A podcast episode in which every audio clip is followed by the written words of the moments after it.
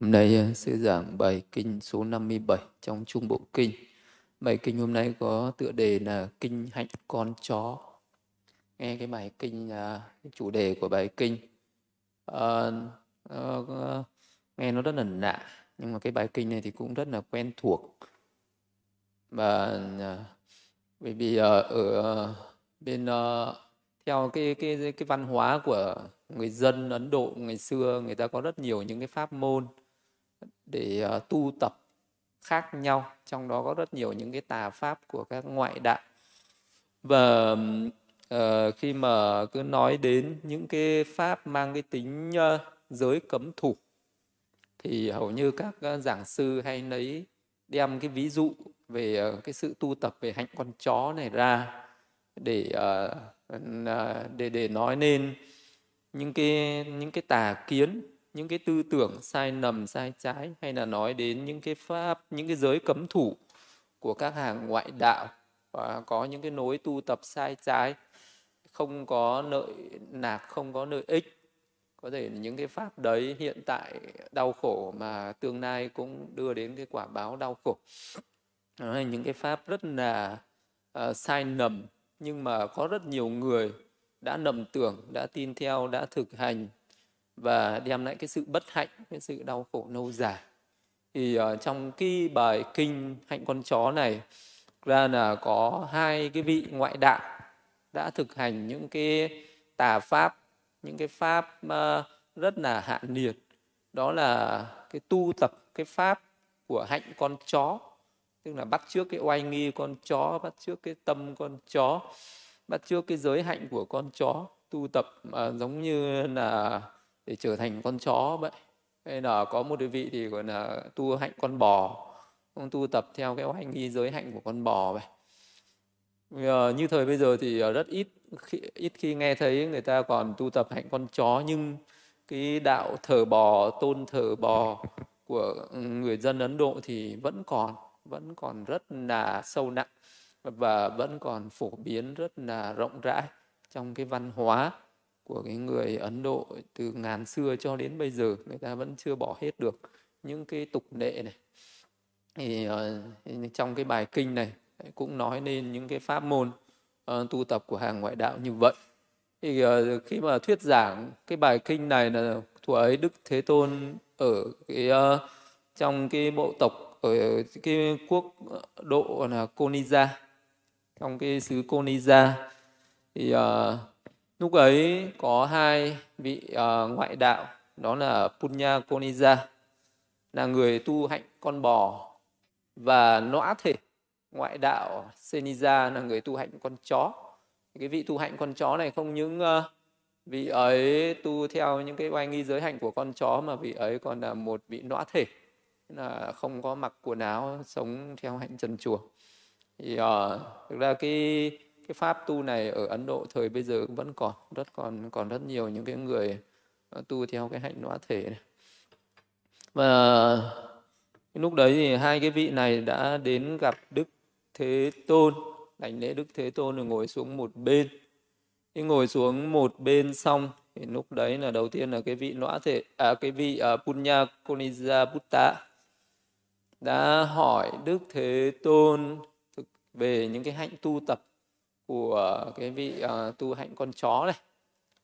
Thực ra thì hai cái vị uh, này một vị tu hạnh con bò và một vị, vị tu theo cái hạnh con chó à, uh, mặc vị ấy đã tu theo cái hạnh của mình rất là lâu năm rồi nhưng có thể vẫn có những cái hoài nghi nó khởi lên. Vì ấy chưa hoàn toàn tin tưởng vào cái pháp môn tu tập của mình. Cho nên là các vị ấy mới đến đức thế tôn để hỏi về để giải tỏa những cái hoài nghi thắc mắc này. Và có thể các vị ấy cũng có nhân duyên với Phật pháp, cho nên là có cái đức tin ờ, với Đức Phật. Có thể các vị ấy không được gặp Đức Phật từ sớm. Nếu được gặp Đức Phật từ sớm, chắc đã không đi vào cái con đường sai lầm ờ, tu hạnh con bò và tu hạnh con chó. Và cho nên là khi được nghe ờ, Đức Phật đang trú ở cái thành Cô Ni Gia, thì các vị ấy đã đến gặp Đức Phật để hỏi về cái hạnh tu của mình.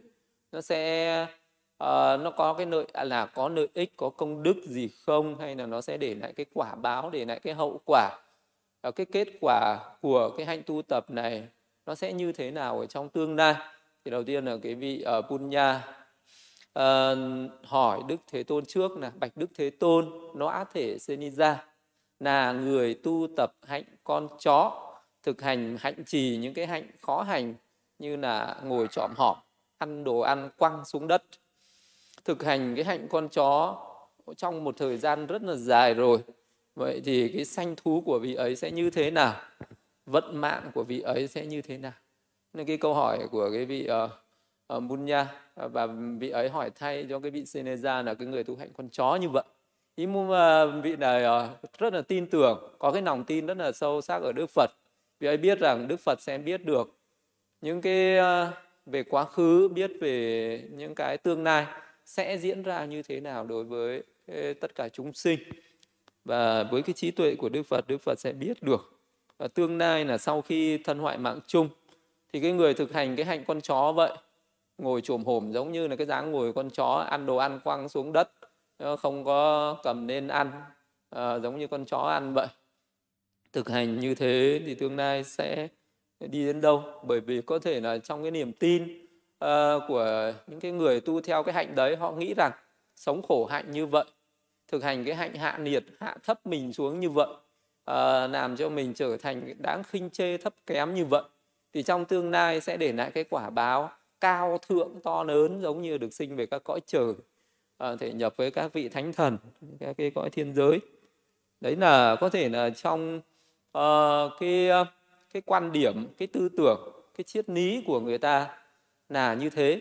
Uh, sống hạ thấp mình xuống để đạt được những cái cao thượng ở tương lai như vậy. Cho nên là uh, đã thực hành cái hạnh ấy. Họ nghĩ rằng cái hạnh ấy sẽ có cái cái quả báo tốt lành cái công đức tốt lành ở trong tương lai. Nhưng mà cái khi uh, được nghe đến uh, uy danh của Đức Phật các vị ấy khởi cái niềm tin và muốn hỏi Đức Phật để xác quyết cái uh, niềm tin của mình. Và lúc ấy thì khi được nghe nói như vậy thì Đức Phật từ chối. Đức Phật không muốn trả lời cái câu hỏi này. Đức Phật nói rằng thôi vừa rồi Punya hãy dừng lại ở đây chớ có hỏi ta. À, và lần thứ hai thì uh, vị Punya Punija Putta vẫn tiếp tục hỏi Đức Phật một câu hỏi y như thế. Đức Phật vẫn từ chối thôi vừa rồi Punya chớ có hỏi ta câu hỏi ấy. Rồi vị ấy lại hỏi đến lần thứ ba nài nỉ và quyết tâm hỏi cho bằng được. Chứ và bởi vì trước cái sự thành tâm cái sự uh, cố gắng nài nỉ để hỏi cho bằng được để nhận được cái lời giải đáp. Cho nên là đức phật mới trả lời. Vì thực ra thì uh, ở trong đời có rất là nhiều người người ta có, có những cái uh, pháp môn tu tập sai trái có những cái quan điểm có những tư tưởng có những cái đường nối sai lầm. Có thể một cái người khác nhìn thấy điều đó nhận biết được điều đó nhưng không dám nói ra. Để nói ra thì sẽ mất lòng. Vì chả lẽ bây giờ nói rằng ông đang tu theo cái pháp môn ấy là sai lầm là nguy hiểm là đi đến khổ đau bất hạnh không đem lại cái sự an vui.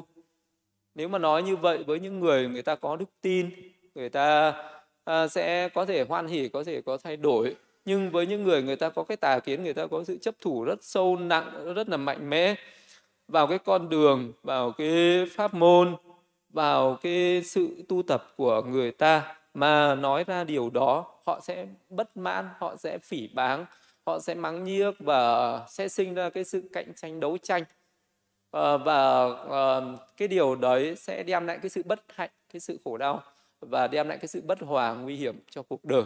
Cho nên là có những cái nói ra thì nó phải hợp thời, nó phải đúng thời, nó đem lại cái sự lợi ích thì lúc đấy mới nói. Còn nếu mà nói ra nó không hợp thời không đúng thời thì không nói. Cũng như vậy không phải đức phật không muốn nói không phải là đức phật không có cái lòng từ ái không phải là đức phật không muốn dẫn dắt một cái người uh, đi cái con đường sai lầm trở về con đường chân chánh. Nhưng vì đức phật uh, muốn để cho hai cái vị ngoại đạo này có cái sự tha thiết có cái sự thành tâm và phải có cái sự kinh cảm có cái sự thức tỉnh thì uh, để các vị ấy phải có cái sự chân thành uh, tuyệt đối rồi uh, cái cái tâm uh, đã trở nên có cái đức tin mạnh mẽ rồi thì lúc đấy đức phật mới nói. Vì vậy cho nên là các vị ấy phải thỉnh cầu. À, đến lần thứ ba thì đức phật mới nói. Thì đức phật mới nói này bun nha thật sự ta đã không chấp nhận cái câu hỏi của ông. Nhưng à, thôi vừa rồi bun nha hãy dừng lại ở đây chớ có nói nữa tuy vậy, ta sẽ trả lời cho ông. Bởi đức phật nói rằng ở đây này bun nha, người nào hành trì hạnh con chó một cách hoàn toàn viên mãn, hành trì giới con chó một cách hoàn toàn viên mãn, hành trì tâm con chó một cách hoàn toàn viên mãn, hành trì oai nghi con chó một cách hoàn toàn viên mãn. Sau khi thân hoại mạng chung, người ấy sẽ sinh cùng với loài chó. Đấy là cái điều chắc chắn là như thế. Đang cố gắng trở thành chó ngày hiện tại này thì chắc chắn cái sự uh, dính mắc ấy cái sự chấp thủ ấy cái sự tham ái ấy cái tâm hạ nhiệt ấy nó sẽ khiến cho vị ấy tái sinh làm chó ở trong tương lai. Đó là cái điều không thể tránh khỏi được chắc chắn. Và đức phật còn nói rằng này nếu ông ấy có tà kiến như vậy có cái tà kiến nếu vị ấy mà còn có thêm cái tà kiến như sau do giới hạnh này do khổ hạnh này do phạm hạnh này ta sẽ sanh thành chư thiên này hay chư thiên khác? Thời này bún nha đối với kẻ có tà kiến ta nói một trong hai sanh thú một là địa ngục hay là bảng sinh. Như vậy này bún nha nếu hạnh con chó được thực hành thành tựu thì người ấy sẽ sanh làm chó còn nếu không thành tựu thì sẽ sanh trong địa ngục. Đấy nên chỉ có hai cái con đường ấy cho cái người đang thực hành cái hạnh uh, hạ nhiệt tà kiến này. Chứ không có cái con đường nào khác cả. Thì uh, nếu mà cứ thực hành cái hạnh con chó đấy uh, một cách uh, bình thường thì sinh làm chó sinh làm chó cũng còn uh, cũng còn đỡ đỡ khổ. Nhưng nếu như vị ấy có tà kiến cho rằng ta sẽ thực hành cái hạnh này để trong tương lai trở thành chư thiên thì hầu hết những cái người mà đã thực hành cái hạnh đấy người ta đều có mục đích người ta đều có nguyện vọng có mong cầu có đức tin sai lầm rằng nhờ cái sự thực hành này chắc chắn sẽ sinh làm chư thiên. Chứ không phải là tự nhiên ngẫu nhiên mà người ta lại đi ờ, thực hành cái hạnh con chó tự nhiên là người ta lại sống theo cái cách sống con chó làm gì cả. Chẳng ai làm thế. Có thể là được tuyên truyền được trao dồi cái tư tưởng sai trái. Người ta nghĩ rằng thực hành cái hạnh đấy sẽ để sinh làm chư thiên ở tương lai. Vì cái nguyện vọng mong cầu ấy họ mới chấp nhận thực hành như vậy. Và chắc chắn rằng cái con đường ấy nếu không từ bỏ nếu không thay đổi à, nếu không nếu vị ấy không thức tỉnh sớm không quay đầu sớm thì cái khả năng rất cao là cái vị đang thực hành hạnh con chó này sẽ sinh vào địa ngục sẽ đọa vào địa ngục tái sinh. Rồi ờ, trong địa ngục chán chê rồi sau này có thể sinh lại làm chó nữa chứ không phải chỉ trong địa ngục không. Với cái ờ, giới hạnh ấy với cái sự tà kiến với cái tham ái chấp thì sinh trong địa ngục chán chê rồi cũng phải sinh nên làm loài thú hoặc sinh làm chó thôi. Thế là cái sự chấp trước như vậy. Thì uh, Ờ, và khi được nghe nói như vậy thì nó thể Seniza người hành thì hạnh con chó này đã khóc chảy nước mắt.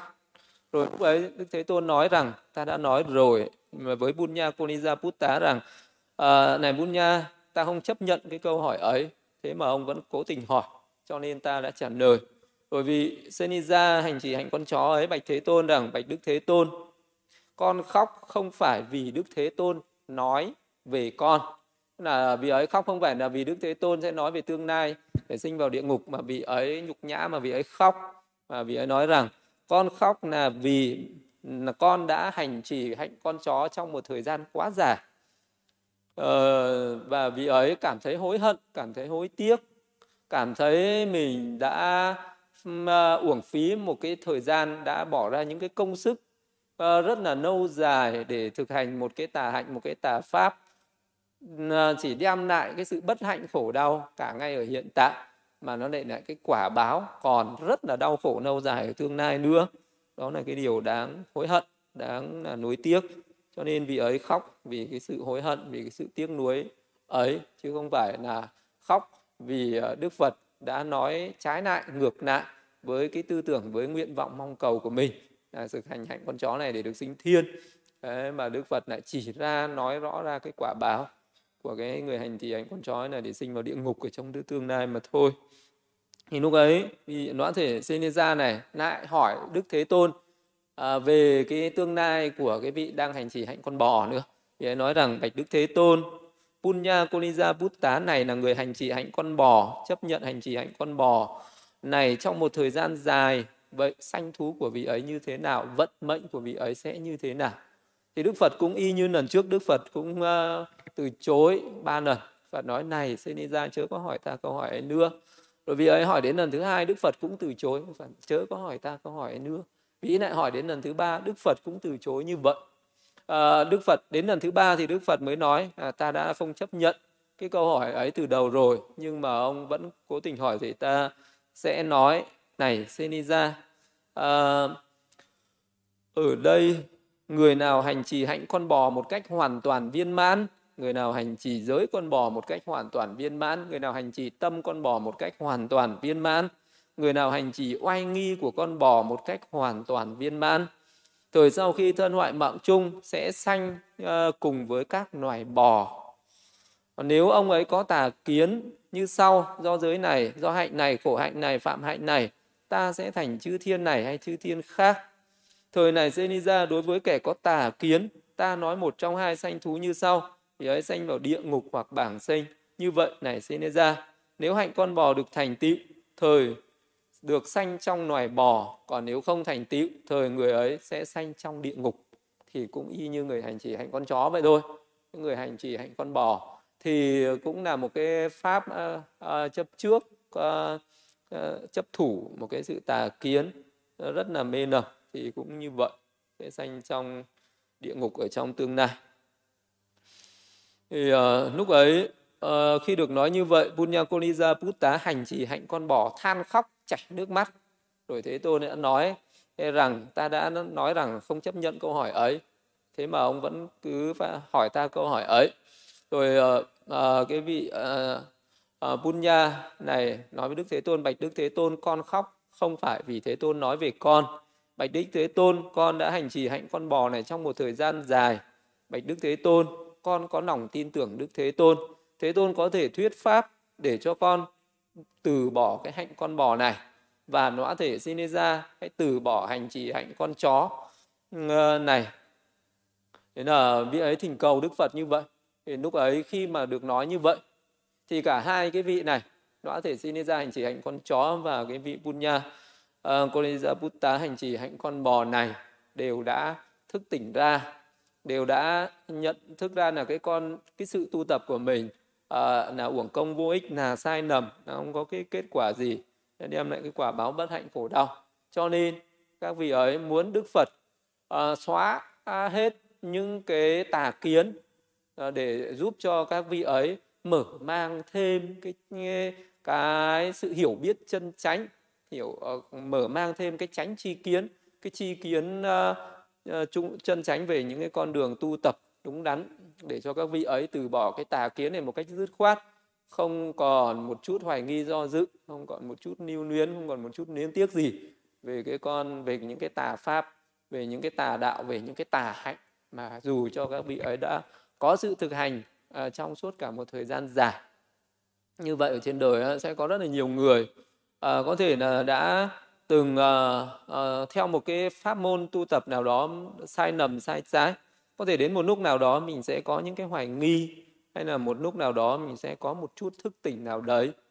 Uh, và uh, trong thâm tâm mình đã nhận đã có một chút nhận thức ra hoặc là do đó ai nói rằng cái pháp môn ấy là những cái tà pháp cái đạo ấy là tà đạo cái con đường ấy sẽ không phải là con đường chân chánh không đem lại cái sự uh, rốt ráo cái sự giác ngộ giải thoát hoàn toàn. Nhưng uh, có những người thì uh, khi nhận thức ra được họ sẽ mạnh mẽ dứt khoát và từ bỏ cái tà pháp tà đạo cái con đường sai lầm ấy. Nhưng mà cũng có những người sẽ do dự sẽ nương nự phân vân. Thế ông biết rằng mình có nên từ bỏ hay là nên níu giữ nấy.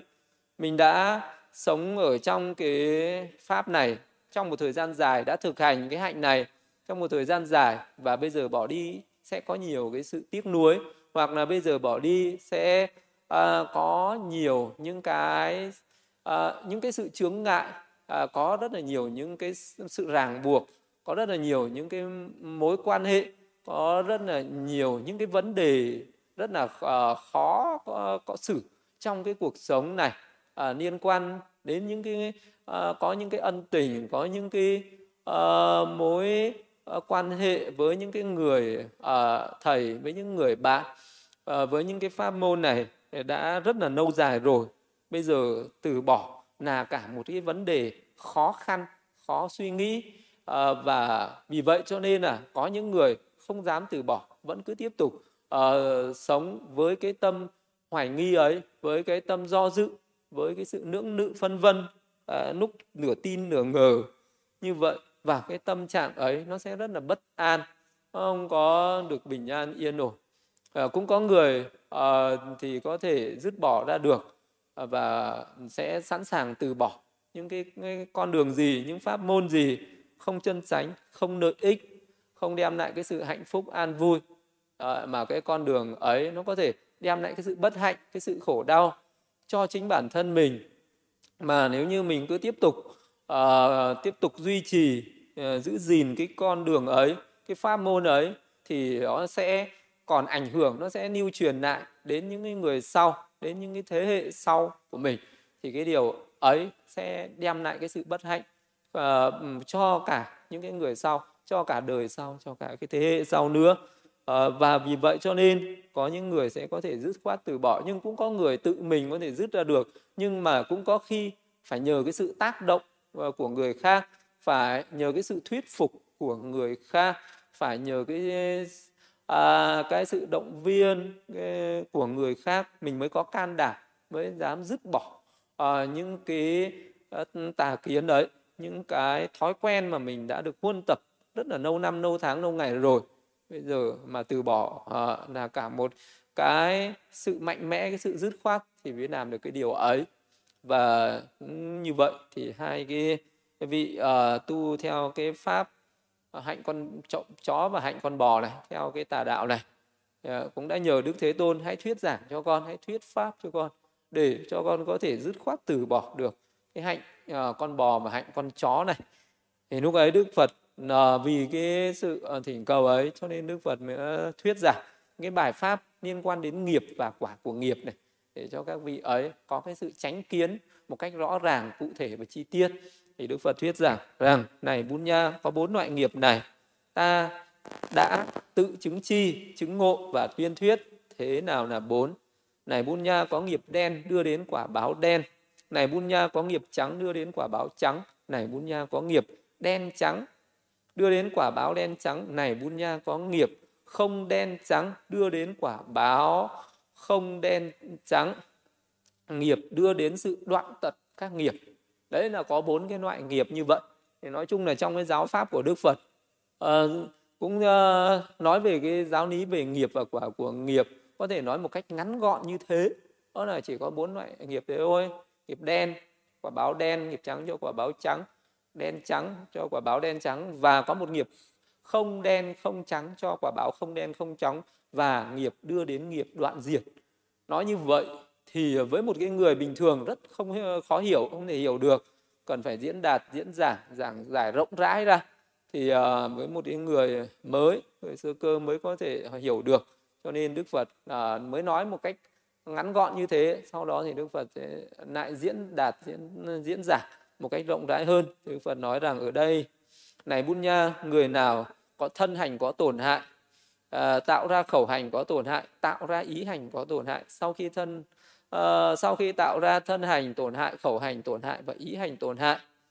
Vì ấy sau khi thân hoại mạng chung ấy, sẽ được sanh vào thế giới có tổn hại.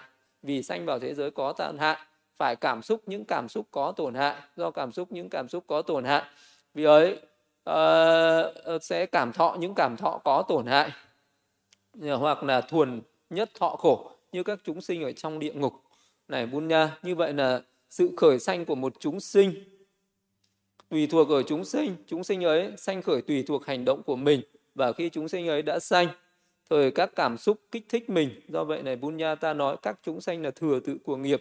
Như vậy này Bunya được gọi là nghiệp đen đưa đến quả báo đen.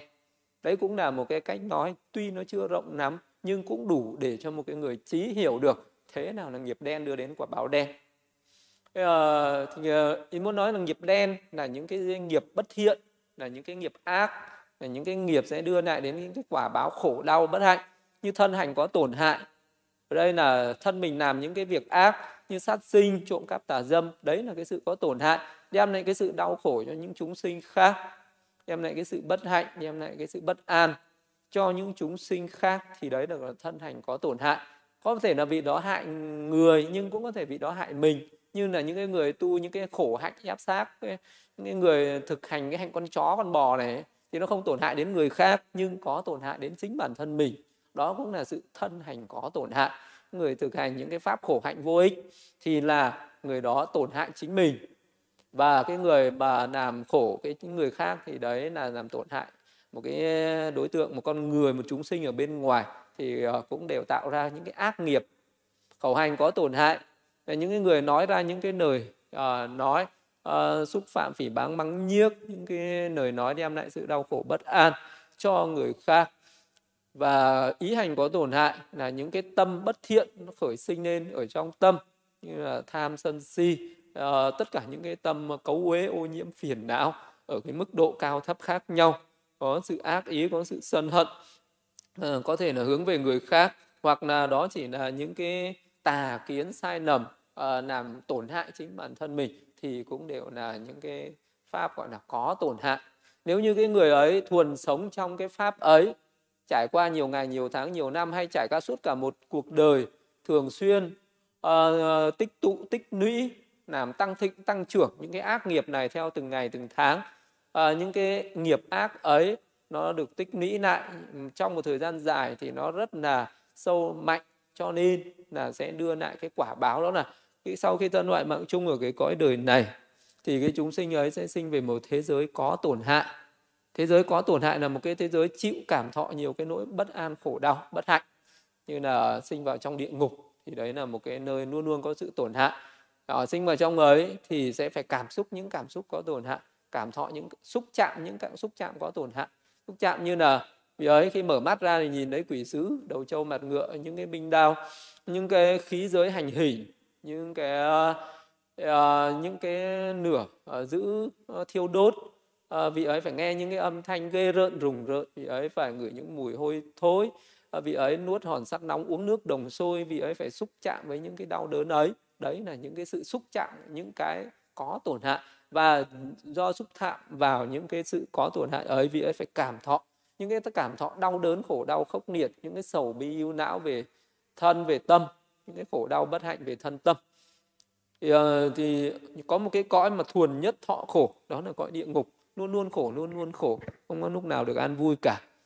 Uh, thì uh, đấy là những cái người thuần tạo ra những cái à, ác nghiệp thuần tạo ra những cái ác pháp. Ngày nào uh, cũng sống với những cái ác nghiệp ấy. Lúc ngày nào cũng tạo ra những ác nghiệp ấy thuần tạo ra ác nghiệp như vậy thì sẽ sinh vào một cái thế giới thuần cảm thọ những cái nỗi khổ uh, đau khốc liệt như vậy.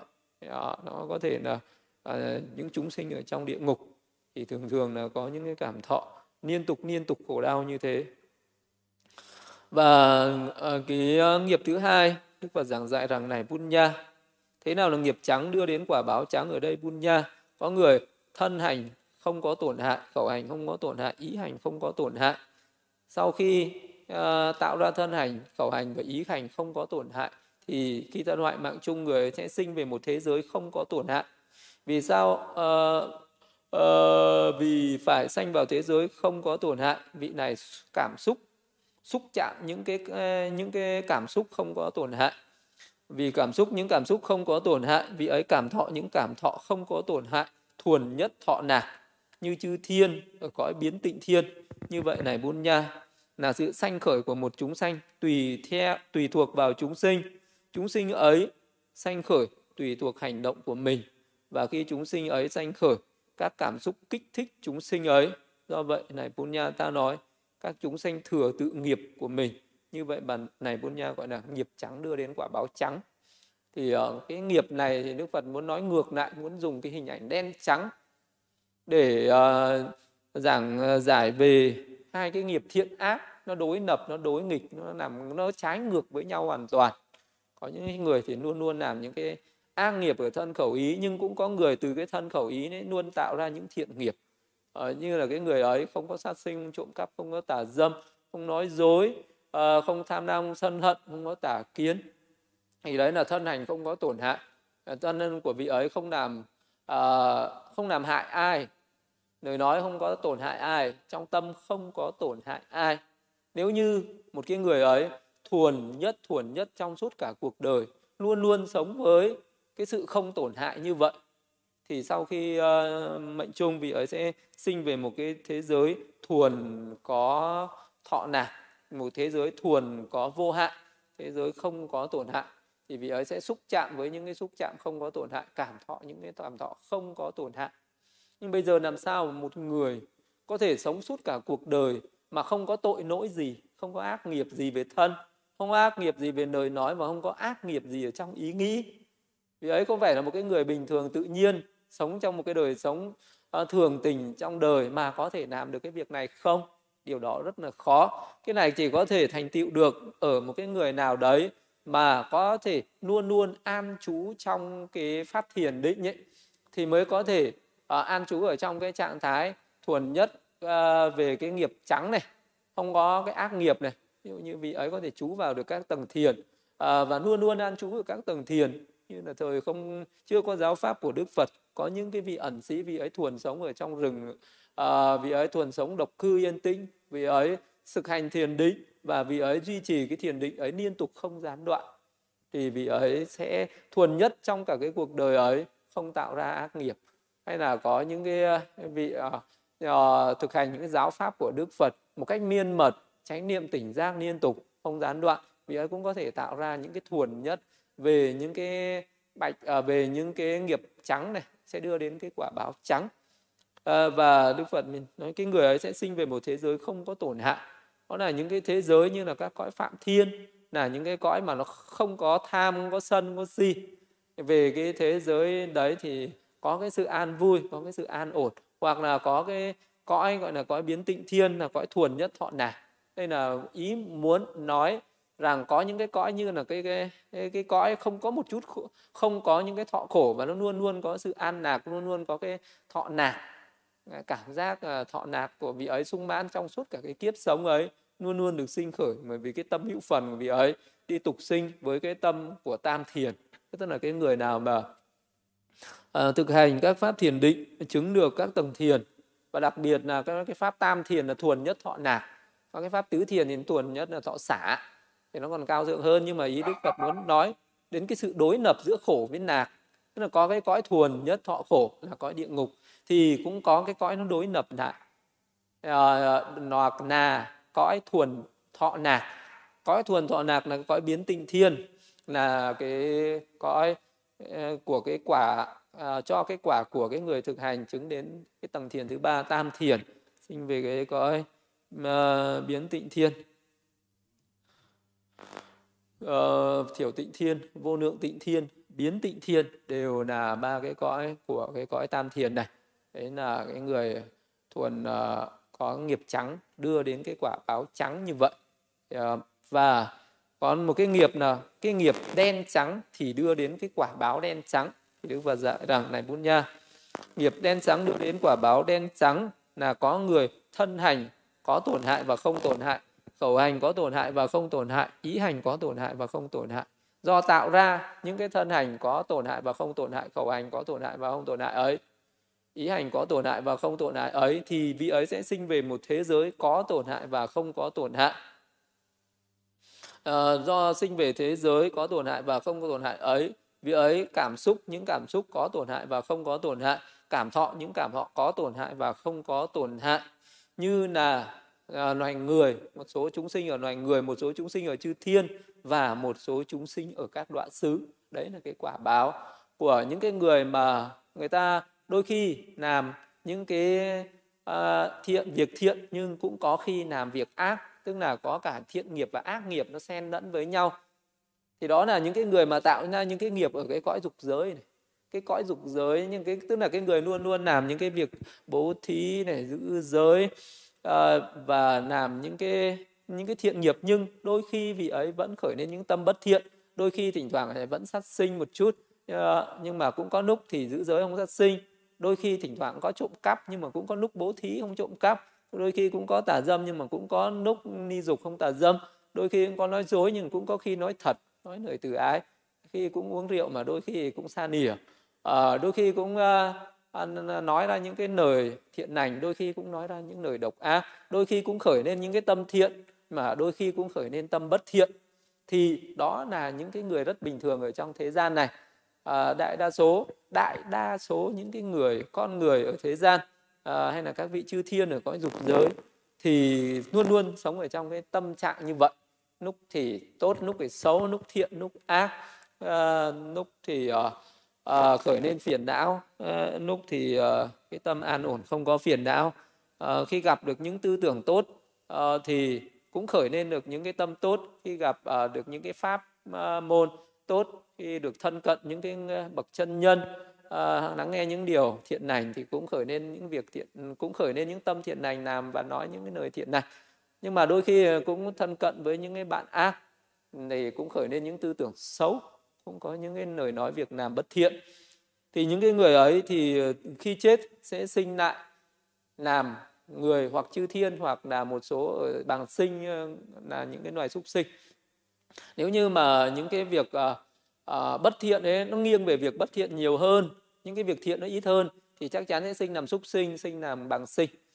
Tại vì khi bằng sinh vậy đôi khi nó được à, ăn ngon đôi khi nó cũng uh, có cái chỗ ăn ở đàng hoàng nhưng đôi khi nó cũng phải cảm thọ những cảm thọ khổ đau bất hạnh.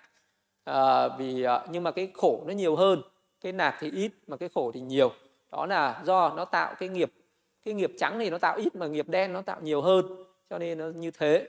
Còn uh, ở cái cõi người này cũng thế đôi khi cái người ta mà tạo ra những cái nghiệp thiện ác nó không có quá mạnh về cái mặt nào cả. À, về thiện nó không quá mạnh mà ác nó không quá mạnh thì sẽ sinh lại làm người đôi khi mình sẽ cảm thọ những cái cảm thọ uh, an vui nhưng cũng có lúc cảm thọ những cái cảm thọ khổ đau bất hạnh uh, cũng có lúc thì mình luôn luôn gặp những cái cảnh tốt được uh, cái sự an vui hạnh phúc. Nhưng mà cũng có lúc mình luôn luôn gặp những cái điều rủi ro bất hạnh. Thì trên cuộc đời nó không phải là thuần những cái hạnh phúc được vì thế cho nên là chẳng ai trên cuộc đời này à, có được cái cuộc sống mà hạnh phúc viên mãn hoan hỷ à, như là cái mong muốn như cái nguyện vọng của mình cả à, à, dù có hạnh phúc đến đâu an vui đến đâu thế nào cũng có tí khổ đau. Hay là dù có khổ đau bất hạnh đến chừng nào cũng sẽ có lúc được an vui hạnh phúc. Chứ nó nếu như mà mình thuần tạo ra ác nghiệp mình đã sinh về cái cõi ác rồi vậy thì thế nào cũng có tí nghiệp thiện ở cái cõi đời này. Thì vậy cho nên là cái cõi đời này khổ nó cũng không tuyệt đối là khổ mà an vui nó cũng không tuyệt đối là an vui. Và nó sẽ luôn luôn có sự đan xen lúc khổ lúc vui như vậy đừng thấy là hôm nay mình uh, à, an vui mà nghĩ rằng cái an vui này nó sẽ tương lai nó sẽ còn an vui nữa. Mai mốt thế nào cũng gặp những cái chuyện khổ đau. À, khi gặp sổ đau thì cũng đừng có mất niềm tin thế nào cũng có lúc lại gặp chuyện an vui. Vì cái cõi người là cái cõi đen trắng nó luôn luôn ờ, dao động luôn luôn có cái sự uh, hài hòa với nhau như vậy. Lúc thì đen lúc trắng lúc thiện lúc ác lúc vui lúc buồn lúc khổ lúc thì nào đấy là cái cõi người là cái cõi nó rõ ràng nhất cái điều này. Nhưng mà cũng có một số người thì uh, người ta thiên về cái thiện nghiệp nhiều hơn cái nghiệp trắng làm nhiều hơn mà cái nghiệp đen thì nó ít.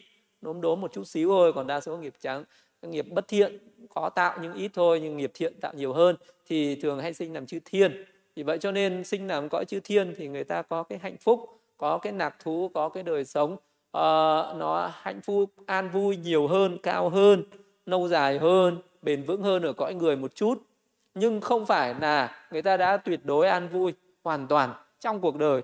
À, các vị ấy vẫn có những phiền não khởi lên vẫn có những sân hận vẫn có những cái sự tham dục vẫn có những cái uh, sự bất an vẫn có những cái sầu bi yêu não nó khởi lên.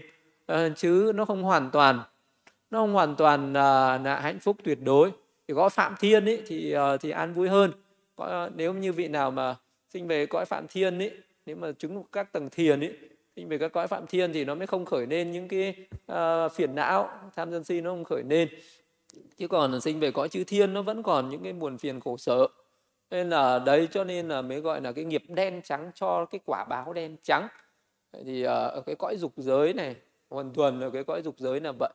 Uh, sẽ có lúc thiện lúc ác cho nên là sẽ có cái sự ờ, thọ quả báo lúc thiện lúc ác à, bởi vì trong cái lúc mình tạo những cái thiện nghiệp ấy nó vẫn khởi lên những tâm bất thiện hoặc là có những lúc khởi lên tâm bất thiện nó cũng khởi lên cả tâm thiện. Còn nếu cái người chứng vào trong các tầng thiền tại sao người ta lại sinh về cái cõi thuần thọ nạc được? Bởi vì nếu như an trú liên tục ở trong các tầng thiền thì cái tâm ờ, thiện ấy nó được duy trì liên tục liên tục không gián đoạn. Có thể là vị ấy chú ở trong tầng thiền một tiếng hai tiếng ba tiếng hoặc là một ngày bảy ngày liên tục như thế cái tâm nó bất thiện nó không nên nổi vào nó không sinh khởi nên được. Còn ở với người mà làm những cái việc thiện uh, hữu nậu ở trên thế gian những cái thiện pháp như bố thí giữ giới uh, làm những cái thiện nghiệp tầm thường ấy nó luôn xen kẽ với những cái tâm bất thiện những cái phiền não sinh vào đấy. Cho nên nó vẫn tạo ra những cái nghiệp nốm đốm mà thôi vẫn có đen trắng. Uh, nếu mà chứng được cái tầng thiền ấy thì nó sẽ tạo ra cái nghiệp thuần trắng hơn cho nên sẽ sinh về cái cõi uh, thọ nạc liên tục nhiều hơn cao hơn mạnh hơn. Vậy thì đấy là cái nghiệp đen trắng thì sẽ cho lại cái quả báo đen trắng ở cái, cái cõi ờ, nhân gian thiên giới và đôi khi cả cái cõi một số cõi bảng sinh cũng vậy. Đấy là cái nghiệp thứ ba. Và chúng sinh là thừa tự của nghiệp là vậy là thai tạng là quyến thuộc của nghiệp. Là thế à, tạo ra nghiệp gì thì mình thọ cái quả báo ấy thôi.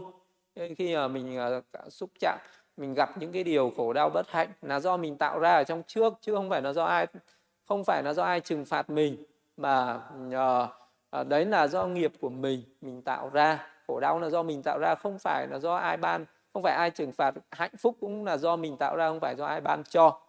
Đấy là cái người tuệ chi về nghiệp hiểu rõ về nghiệp như thế thì người ta không còn cái uh, sự uh, oán trách Ờ, không còn cái sự kêu ca than van ờ, và luôn luôn biết hổ thẹn. Ờ, khi mình gặp những cái điều mà không như ý trái ý nghịch lòng thì mình phải hổ thẹn với cái nghiệp xấu mà mình đã tạo ra trong quá khứ. Không đi oán trách than vãn ai cả. À, mà hay là khi mình gặp những cái nghiệp uh, tốt thì mình cũng chớ có vì vậy mà tự man. Uh, vì cái nghiệp đấy nó cũng chỉ là giả tạm ngắn ngủi thôi nó chưa phải là vững bền chắc chắn được. Và có cái nghiệp thứ bốn thì ờ, là cái nghiệp không đen không trắng. Thì đức phật dạy rằng cái nghiệp không đen không trắng sẽ đưa lại cái quả báo không đen không trắng. Nghiệp đưa đến nghiệp đoạn diệt. À, ở đây này bun nha chỗ nào có ý chí chetala là tâm sở tư. Tức là cái người nào có cái ý chí có cái sự cố ý cố tình ấy, có khởi lên cái tâm ý chí mạnh mẽ đoạn trừ nghiệp đen đưa đến quả báo đen chỗ nào có ý chí đoạn trừ nghiệp trắng đưa đến quả báo trắng? Chỗ nào có ý chí đoạn trừ nghiệp đen trắng đưa đến quả báo đen trắng? Này bún nha thế nào là nghiệp không đen không trắng đưa đến quả báo không đen không trắng? Nghiệp đưa đến nghiệp đoạn tận.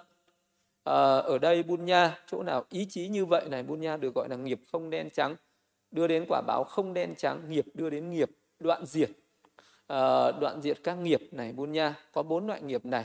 Ta đã tự chứng chi chứng ngộ và tuyên thuyết đức phật nói cái nghiệp này đức phật cũng nói một cách vắn tắt như vậy. À, nhưng mà để hiểu rõ hơn sâu rộng hơn về cái nghiệp không đen trắng này hay là nghiệp đưa đến đoạn trừ các nghiệp thì vị ấy phải à, hiểu ra được là những cái nghiệp nào đưa đến cái quả báo khổ đau cái nghiệp nào đưa đến cái quả báo an vui và cái nghiệp nào đưa đến cái quả báo vừa an vui vừa khổ đau. Thì cái vị ấy có cái tâm khởi lên cái ý chí đoạn trừ tất cả những cái nghiệp ấy. Vậy thì những cái hành động lời nói ý nghĩ gì đưa đến địa ngục hay là à, đưa đến cái ở cái trong tam giới này dục giới sắc giới và vô sắc giới này. Vì ấy đều có cái sự nhàm chán đều có cái sự uh, yếm ni muốn xa nìa muốn giải thoát khỏi cả cái dục giới sắc giới và vô sắc giới này. Ờ, vì ấy không còn vì ấy thấy được cái sự sinh cái tất cả các cái sinh thú tất cả các sinh hữu, tất cả các cái cõi sống là vui ít khổ nhiều, não nhiều sự nguy hiểm lại càng nhiều hơn. Vì ấy, thấy nhàm chán trong các dục, vì ấy biết là dục vui ít khổ nhiều, não nhiều sự nguy hiểm càng nhiều hơn. Cho nên vị ấy khởi lên cái tâm muốn ni dục, muốn ni tham, muốn diệt trừ tham ái. Nên ngày nào mình còn tham ái thì sẽ còn ưa thích cái này cái kia, còn ưa thích cái này cái kia thì còn tạo những cái nghiệp thiện ác khác nhau, còn tạo nghiệp thiện ác khác nhau thì còn tái sinh về các cái thế giới những cõi sống khác nhau. Vậy thì ngày nào mình có không còn ưa thích uh, một cái sinh hữu nào nữa không còn ưa thích một cái gì nữa thì lúc ấy nó mới đưa đến đoạn trừ tất cả các nghiệp được. À, vậy thì muốn đoạn trừ được tất cả các nghiệp thì phải đoạn trừ được tham ái phải đoạn trừ được những chấp trước phải đoạn trừ được những cái vô minh những tà kiến. Nó ngủ ngầm nó thâm sâu ở trong cái nội tâm này thì vị ấy phải có cái ý chí như vậy vị ấy phải khởi lên cái ước muốn mạnh mẽ uh, đó là muốn uh, giải thoát uh, ra khỏi cái sự chi phối ra khỏi cái sự vận hành của những cái nghiệp uh, và muốn giải thoát ra khỏi cái luân hồi tái sinh ở các cái cõi sống khác nhau. Vì ấy không còn ham muốn ưa thích hưởng thụ những cái dục nạc ở các cõi thiên giới hay ở cõi người hay là vì ấy hoàn toàn nhàm chán những cái cõi khổ đau.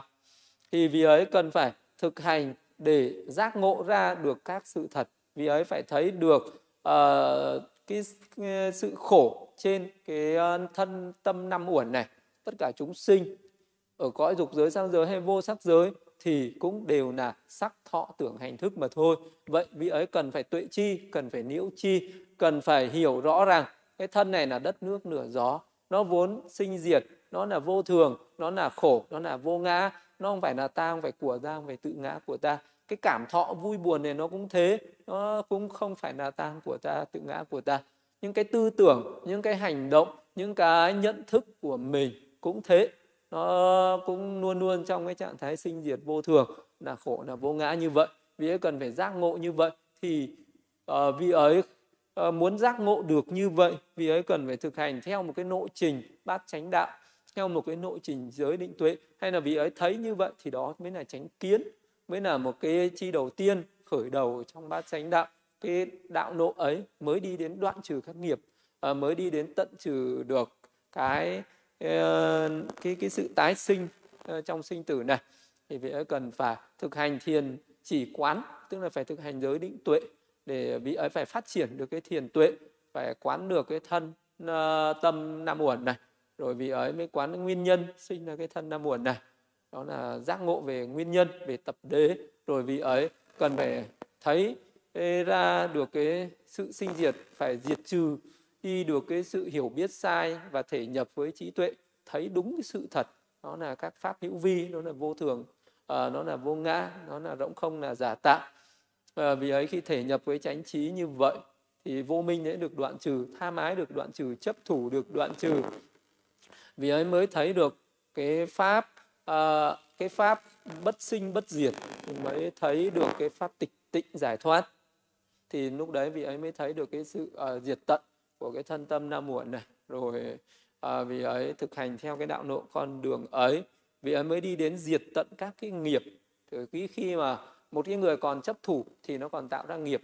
Ví dụ như một người chứng các tầng thiền vì ấy chấp thủ à, đây là tầng thiền à, là ta chứng đắc các tầng thiền vì ấy có ưa thích với tầng thiền ấy thì đấy là chấp thủ về những cõi sắc giới và vô sắc giới. Hay là một cái vị người mà khi làm những cái thiện pháp thiện nghiệp vì ấy có bố thí có giữ giới có làm những cái thiện nghiệp vì ấy vẫn còn tham ái với những thiện nghiệp ấy còn chấp thủ. Vì ấy còn nghĩ rằng nhờ cái công đức nhờ cái thiện nghiệp nhờ cái thiện pháp mà ta đã làm này chắc chắn sẽ đưa đến cái hạnh phúc cái sự an nạp cái sự an vui ờ, ở cõi nhân gian ở cõi thiên giới. Tương lai ta sẽ được hưởng những cái niềm vui thú ấy.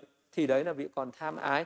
Vì còn tham ái còn chấp thủ vào những cái nghiệp ấy thì nó sẽ đi lại cái quả báo à, thì nó sẽ khiến cho vị hồi tái sinh. Hay là uh, vị ấy luôn luôn uh, thấy thân nam muộn này là ta của ta tự ngã của ta thì khi làm cái gì vì ấy cũng có chấp trước về những cái hành động, việc làm của mình. Cho nên nó sẽ để lại những cái nghiệp. Còn khi nào vì ấy giác ngộ ra được một cái sự thật này, thân tâm nam uẩn này, nó không phải là ta của ta, tự ngã của ta nữa. Vì ấy không còn chấp thủ, không còn chấp trước như vậy, thì vì ấy không còn tham ái. Không còn tham ái là do vì ấy hiểu rõ sự thật. Đó là trí tuệ. Do có trí tuệ vì ấy không có vô minh. Vì ấy diệt trừ được vô minh như vậy, thì những hành động, những việc làm, những cái lời nói những suy nghĩ của vị ấy, nó không để lại nghiệp thiện ác gì. Cho nên đấy mới gọi là nghiệp đưa đến đoạn tận các nghiệp. Chính là những cái nghiệp siêu thế, chính là cái tâm siêu thế ờ, chính là cái nghiệp mà đã đoạn trừ được cái vô minh tham ái. Này, thì mới đoạn trừ được các nghiệp. Thì lúc ấy vị ấy có làm những việc thiện, vị ấy cũng không thấy mình làm việc thiện. Vị ấy không khởi nên được những cái tâm ác, cho nên vị ấy không làm việc ác nữa và lúc đấy vị ấy mới đoạn trừ được cả nghiệp đen đoạn trừ được cả nghiệp trắng đoạn trừ được cả những cái quả báo đưa đến do uh, cái cõi uh, khổ vui. Tức là vị ấy chứng được niết bàn chấm dứt tử sinh chấm dứt khổ đau. Thì cái nghiệp ấy gọi là cái pháp uh, chứng đắc các cái đạo quả siêu thế mới tạo được ra những cái nghiệp này. Đó chính là cái tuệ đạo. Cái uh, tuệ ấy mới là cái cái nghiệp đoạn trừ được các cái nghiệp thiện ác khi nào mà chứng đắc đến tuệ đạo ấy à, vị ấy cần phải thực hành những cái pháp một cách tuần tự như là vị ấy phải phát triển cái trí tuệ à, như là phân biệt ra được danh sắc tuệ quan sát nhân duyên tuệ uh, thẩm sát tam tướng vô thường khổ vô ngã rồi tuệ sinh diệt rồi vì ấy sinh ra cái tuệ tan hoại tuệ uh, kinh úy rồi vì ấy sinh ra cái tuệ quá hoạn tuệ nhàm chán rồi sinh ra cái tuệ uh, yếm ni cái tuệ uh, giản sạch tuệ hành xả rồi nó hướng lên tuệ thuận thứ rồi tuệ chuyển tộc. Khi mà từ những cái tuệ ấy thì nó sinh ra một cái tuệ đạo. Nó là thấy được niết bàn ấy, thì lúc đấy nó đoạn trừ được tất cả những cấu uế phiền não và lúc đấy nó mới đoạn trừ được cả những cái nghiệp ờ, đen nghiệp trắng nghiệp thiện và nghiệp ác. Rồi sau đó nó sinh ra cái tuệ quả là cái để lại một cái quả cho quả tức thì ngay trong hiện tại là cái quả bất sinh bất diệt là cái quả an vui tịch tinh. Thì đấy chỉ có thực hành những cái pháp mà nó đưa đến đoạn trừ được cả các nghiệp thiện nghiệp ác ấy thì phải tuần tự thực hành uh, phát triển được cái trí tuệ giác ngộ uh, qua cái quá trình thực hành thiền vipassana thì mới thành tựu được cái thiền cái tuệ này. Chứ không phải dễ dàng mà thành tựu được cái tuệ này. Thì đấy là cái nghiệp không đen không trắng và đưa đến quả báo không chan không trắng nghiệp đưa đến đoạn tật các nghiệp nghiệp siêu thế là đưa đến đoạn tận các nghiệp này này bốn nha bốn loại nghiệp này ta đã tự chứng chi chứng ngộ và tuyên thuyết khi được nói như vậy thì Bunya put Putta hành trì hạnh con bò bạch Đức Thế Tôn. Thật vi diệu thay bạch Đức Thế Tôn, thật vi diệu thay. Nhưng người dựng đứng lại những cái gì đã bị quăng ngã, những người phơi bày ra những cái gì bị che kín chỉ đường cho những người đi lạc hướng đem đèn sáng vào trong bóng tối để những ai có mắt có thể ờ, thấy sắc thì con nay xin quy thế tôn quy pháp và chúng tỳ kheo tăng từ nay cho đến chọn đời con uh, xin chọn lòng quy ngưỡng. Thế là cái uh, vị punya konija buddha thì uh, quy đức phật và trở thành phật tử. Vì ấy cũng sẽ từ bỏ uh, cái hạnh con bò không thực hành theo hạnh con bò nữa. Và cũng ngay lúc đấy thì nõa thể Sinisa người hành trì hạnh con chó cũng bạch Đức Thế Tôn. Thật vi diệu thay bạch Đức Thế Tôn. Những người dựng đứng lại những gì bị quăng ngã chỉ bày ra những gì đã bị che kín. Ờ, chỉ đường cho người đi lạc hướng đem đèn sáng vào trong bóng tối. Và con nay xin ờ, uh, ra xin được xuất ra uh, ờ, trong chúng tỳ kheo và xin được thọ đại giới. Lúc ấy Đức Phật nói rằng những người uh, ngoại đạo mà muốn uh, muốn tu tập trong giáo pháp của ta thì cần phải sống biệt chú 4 tháng. Sau 4 tháng chư tăng sẽ xem xét. Uh, nếu đủ điều kiện thì mới cho xuất ra nhưng ta thấy cái căn cơ nó có sai khác mặc dù đức phật có cái quy định là với một người ngoại đạo muốn trở thành một vị tỳ kheo trong giáo pháp này phải sống biệt trú 4 tháng nhưng cũng có trường hợp đức phật không bắt như thế đức phật cho xuất gia ngay. À, thì uh, cái vị uh, nói thể xin ra này con sẵn sàng uh, xin biệt trú 4 năm. Nếu mà chúng tăng cho phép thì con mới xuất gia trở thành tỳ kheo cũng được. Nhưng mà đức uh, phật nói rằng vì căn cơ có sai khác uh, quy định là như thế nhưng mà vẫn có những trường hợp có thể uh, bỏ qua quy định đấy và cho xuất gia ngay được. Thì Đức Phật đã đồng ý đồng thuận cho cái vị nó thể Siniza hành chỉ hành con chó được xuất gia trở thành một vị tỳ kheo và cái vị ấy tinh tấn tu tập không bao lâu sau vị Siniza này cũng chứng quả là Hán đạt được cái mục đích tối cao mà một cái người uh, tu tập theo giáo pháp này có thể đạt được.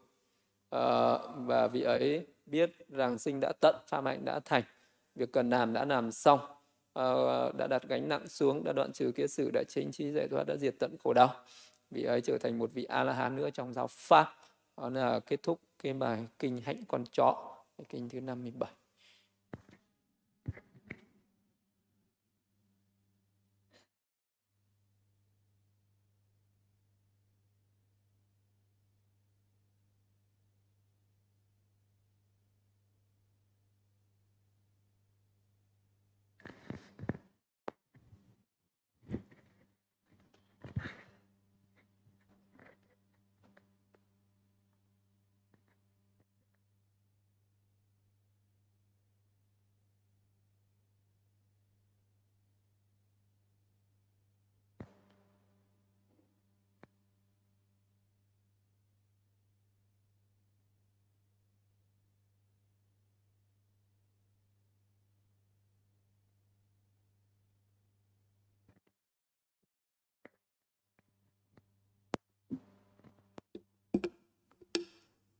Dạ, con thưa sư, con xin chuyển sang phần hỏi pháp và trình pháp ạ.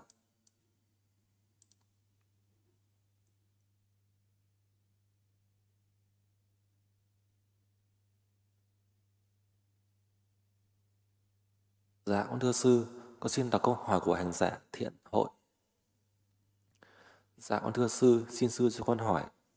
Ở quê con có trường hợp xem vận mệnh do có người ở cõi trên nhập xuống người khác để xem bói mà trong lúc nhập người ta hút thuốc lá. Con không biết đó là chư thiên hay ngạ quỷ ạ. Con xin sư khai, khai sáng tránh kiến cho con ạ. Con xin chiên sư ạ. Thì có rất là nhiều những vị chư thiên là những vị thiên thần sống ở trên mặt đất. Thì các vị chư thiên mà gọi tứ thiên vương sống trên mảnh đất này cũng được phân ra thành hai hạng. Đó là các vị chư thiên hướng thiện và các vị chư thiên hướng bất thiện. Cũng có có những vị chư thiên thì người ta cũng làm việc tốt cũng uh, giúp con người cũng khuyến khích con người làm việc thiện. Dạ, cũng có người người ta biết tu tập. Nói chung là cái các vị chư thiên thì cái phước có thể lớn hơn con người một chút xíu. Nhưng cái tâm lý ý thức thì giống y như con người trên nhân thế. À, mỗi người cũng có mỗi cái tư tưởng có chi kiến khác nhau. Thì các vị chư thiên có tư tưởng chi kiến khác nhau vậy có những người có tà kiến có những người có chánh kiến có người theo chánh pháp có người theo tà pháp có người theo phật pháp cũng có người theo những cái pháp môn của ngoại đạo giống như con người trên đời có người thì uh, theo đúng chánh pháp cũng có người thực hành những tà pháp. Hay là có những người uh, người ta theo như là hạnh con bò con chó như vậy. Có người thì thực hành những thiện hạnh ác hạnh khác nhau. Vì vậy nên là các vị mà nhập được vào người thì thường thường đó là các vị thiên thần à, còn những cái hành động của các vị ấy thì sẽ luôn luôn có luôn luôn có sự khác nhau như vậy. À, cũng giống như con người trên đời thôi vẫn có những cái phiền não có tham có sân si có ngã mạn có phóng dật có tập đố có rất là nhiều những cái tư tưởng khác nhau. Vậy cho nên là không phải là các đối với một cái người bình thường ấy thì cứ có một vị chư thiên nào mà nhập ai đó nói một cái gì thì họ coi những cái lời nói đấy như là những cái chân lý như là những cái sự thật. À, như khi vậy cho nên là khi người ta phán cái gì người ta nói gì là răm rắp nghe theo. Thì cứ nghĩ rằng các vị thiên thần rất là cao thượng cao quý lời nói các vị ấy nói ra rất là chân sánh đúng đắn. Thì những chính vì vậy cho nên là ở thế gian này sinh ra những cái tà kiến rất là nhiều. Những cái mê nầm những cái những cái gọi là mê tín tà pháp rất là nhiều ở thế gian. Cho nên là có những người người ta có uh, những cái hiện tượng như vậy uh, thì uh, đấy cũng là cái chuyện thường tình. Nó diễn ra ở mọi nơi uh, khắp mọi nơi trên thế gian đều có những cái chuyện như, như thế. Nhưng nếu mà một cái người học đạo học Phật có chánh kiến có chánh trí trí tuệ rồi thì sẽ không tin tưởng những điều đó không có nên thân cận không nên tiếp xúc không nên gần gũi với những cái hiện tượng ấy và nên tránh xa tuyệt đối là nên tránh xa những hiện tượng ấy vì những hiện tượng nó rất dễ mê hoặc lòng người và à, mình rất dễ sinh ra những cái mê nầm những tà kiến nên là nên nên nên tránh xa đừng có nên ưa thích cái việc làm đấy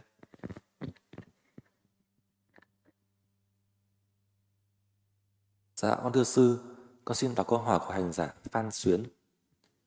Dạ con thưa sư, xin sư cho con hỏi. Một người chỉ huy quân đội khi ra trận đánh nhau thì có phải là người ác không ạ? Con thành kính chiên sư ạ.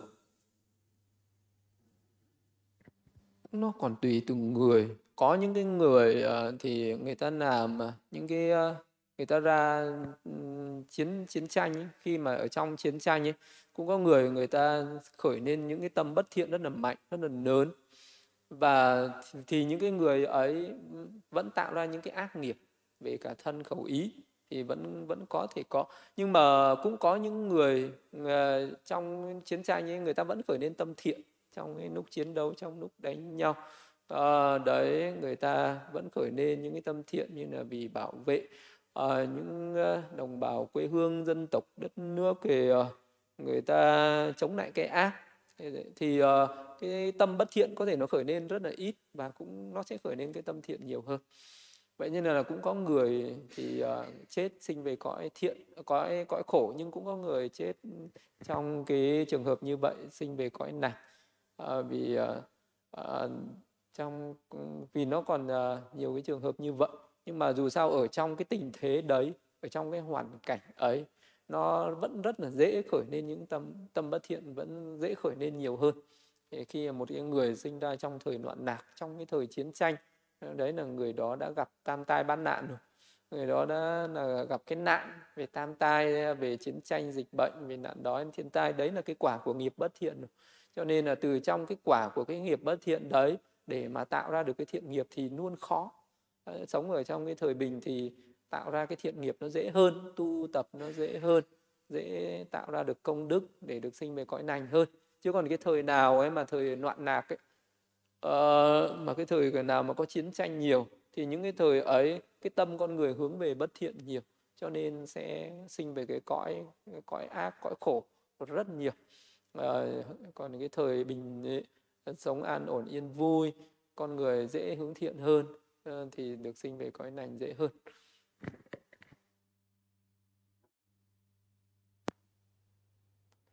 Dạ, thưa sư, con xin đọc câu hỏi của hành giả tịnh trí. Dạ, con thưa sư, xin sư cho con hỏi về phần hướng dẫn thiền để tâm ở điểm xúc chạm, đồng thời ghi nhận hơi thở vào và ra. Nhận biết như thế nào là đúng ạ? Trong tâm có liên phân biệt đây là hơi thở vào và đây là hơi thở ra, hay chỉ lên biết đây là vùng xúc chạm và hơi thở luôn tồn tại ở đây và không cần phân biệt hơi thở vào và ra, cũng không cần để ý tới điểm xúc chạm hay các cảm thọ ạ. Con thành kính chiên sư ạ.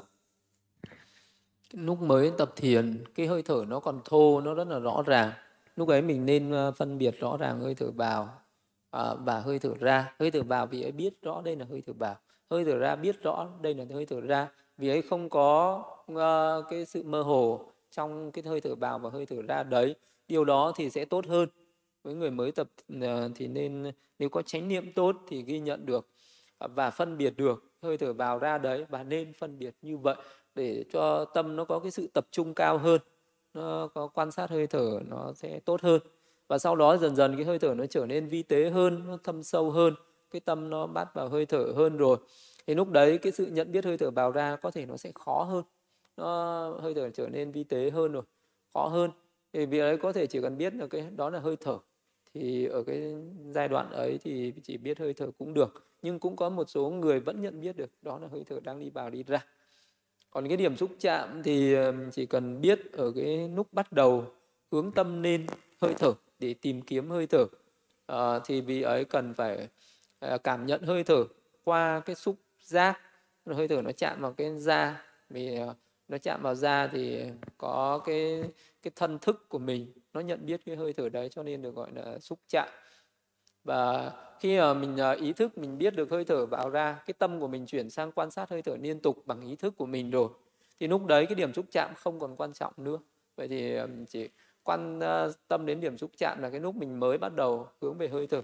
Hoặc là trong lúc mình đang ngồi thiền, cái tâm nó đi nang thang quá là xa, và mình muốn nó quay trở về với hơi thở để thấy hơi thở rõ hơn, thì lúc đấy mình cũng quay về điểm xúc chạm để mình nhận biết hơi thở thông qua cái thân thức, cái sự xúc chạm ờ, với cái da ở trước cửa mũi ấy. Và khi mình bắt được vào hơi thở rồi thì cái điểm xúc chạm bắt đầu nó cũng nơ mơ đi. Nó không còn rõ ràng như lúc mình mới bắt đầu hướng tâm nữa. Vậy thì ờ, đừng cố chấp vào điểm xúc chạm quá nhiều, mà phải biết tùy theo. Ờ, những cái trạng thái nó sinh lên ở mỗi cái thời điểm mỗi cái giai đoạn khác nhau. Thì lúc đầu mình cứ quan sát hơi thở vào ra thì rõ ràng, cả hơi thở vào ra như vậy vì sau đó hơi thở nó vi tế đi rồi thì mình chỉ cần biết là có cái hơi thở ở trước cửa mũi thôi. Lúc bắt đầu ngồi thì mình phải biết uh, cái điểm xúc chạm nó có hơi thở ở đó. Sau khi cái tâm nó bắt được vào hơi thở rồi thì cái điểm xúc chạm nó cũng không còn quan trọng nữa.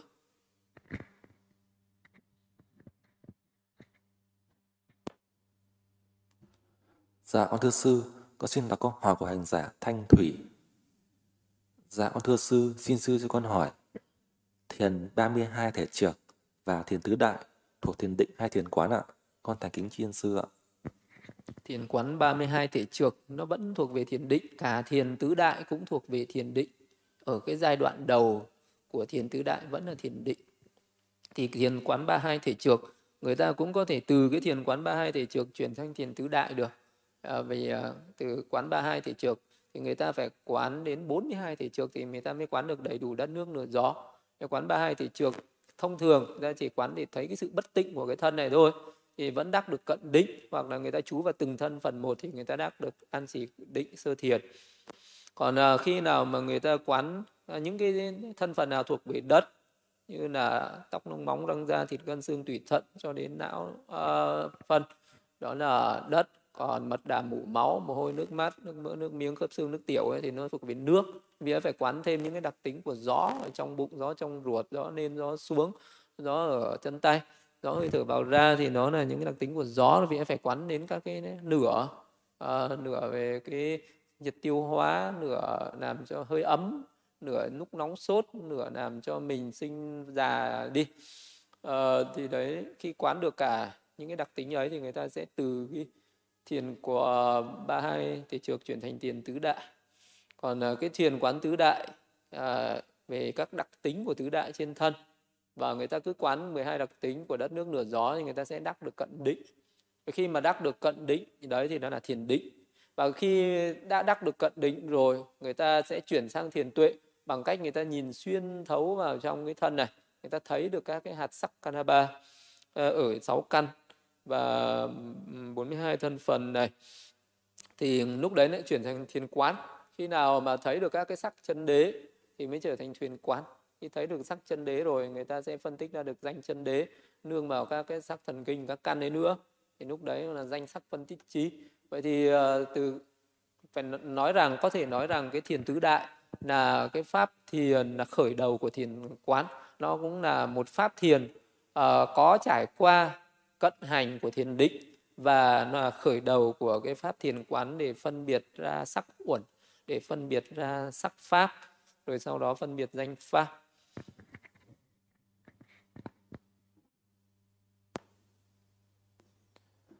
Dạ con thưa sư, con xin đọc câu hỏi của hành giả Nguyễn Thị Mỹ Nhi trên Zoom ạ. Dạ con bạch sư, xin sư cho con hỏi. Đối với người mới bắt đầu hành thiền, con ngồi mỗi ngày một đến hai thời, mỗi thời một tiếng, thì làm sao để không kiểm soát hơi thở ạ? Có những thời con không cố gắng kiểm soát, nhưng vẫn bị, có tác động nhắc tâm nhưng vẫn bị kiểm soát hơi thở ạ. Con xin chiên sư ạ. Kiểm soát hơi thở là do tâm lý của mình quá chú trọng, quá là căng thẳng cái tâm nó không được thoải mái tự nhiên à, cho nên là nó sinh ra cái tâm kiểm soát hơi thở đó chú tâm mạnh quá. À, ý chí của mình cao quá nó tinh tấn nó hơi thái quá cho nên nó sinh ra kiểm soát. Thì à, mình phải ngồi thản nhiên giống như ngồi chơi. Và trong lúc hành thiền mình đừng có khởi lên cái uh, những cái tham vọng như là mong rằng ta ngồi thiền này đạt được những cái gì đó phi thường uh, cao siêu. Đừng nghĩ đến cái sự phi thường cao siêu mà nghĩ những cái gì đó nó đơn giản.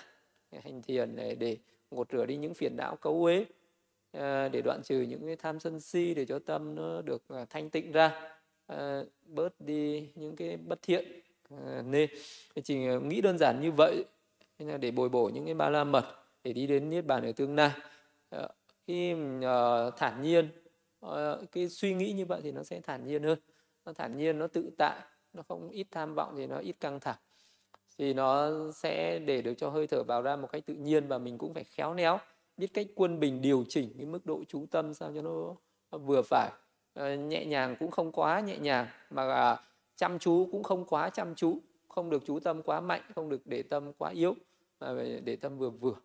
Khi mà biết cách uh, điều chỉnh cái tâm ở cái mức độ trung bình vừa phải và để cho cái tâm lý của mình nó được thoải mái tự nhiên thì cái hơi thở nó sẽ vào ra tự nhiên. Ờ, thì ờ, cái tâm nó sẽ có cái sự ờ, thoải mái an vui trong lúc mình hành thiền. Còn nếu như để cho nó tạo ra một cái áp lực gì đó một cái sự căng thẳng gì đó thì nó mất tự nhiên thì nó sinh ra điều khiển hơi thở đó. Nên là mình cố gắng thấy hơi thở cho rõ ràng thì nó mất tự nhiên. Còn gì mình chỉ thấy nó vừa phải thôi nhẹ nhàng thôi thì nó sẽ có giữ được sự tự nhiên.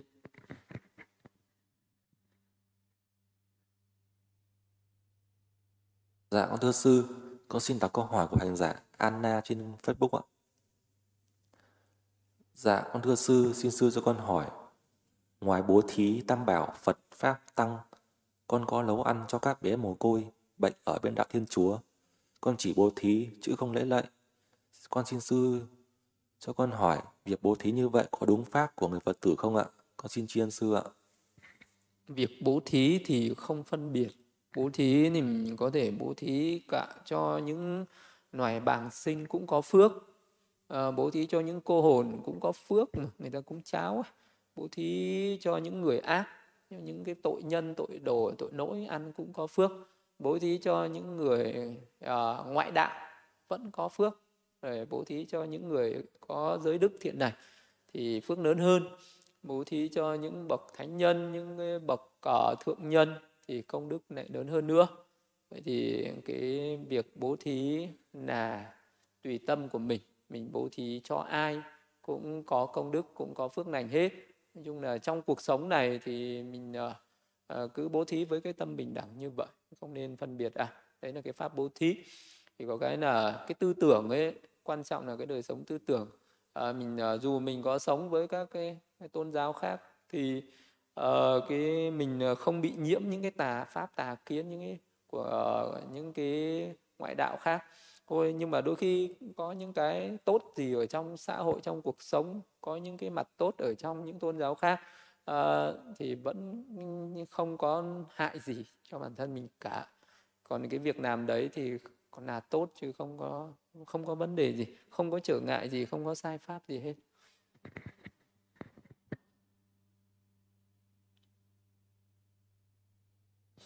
Dạ, con thưa sư, con xin đọc câu hỏi của hành giả Trí Ngọc. Dạ, con thưa sư, xin sư cho con hỏi. Con đang thực hành luyện hơi thở theo phương pháp của sư chỉ dạy. Khi theo dõi hơi thở vào ra thì quan tâm ở cánh mũi hoặc môi trên làm điểm xúc chạm. Dạ, con xin, xin sư cho con hỏi, khi theo dõi hơi thở dài ngắn, toàn thân hơi thở, thì mình lên để tâm theo hướng hơi thở vào ra hay vẫn giữ tâm ở hai điểm xúc chạm đó? Và nếu chỉ để tâm ở điểm xúc chạm, thì khó quan sát được toàn thân hơi thở ạ. Khi hành thiền, con đã cố gắng thả lỏng toàn thân, tuy nhiên khoảng 20 phút đầu thì hơi bị căng tức ở ngực ạ. Con xin kính chiên sư ạ.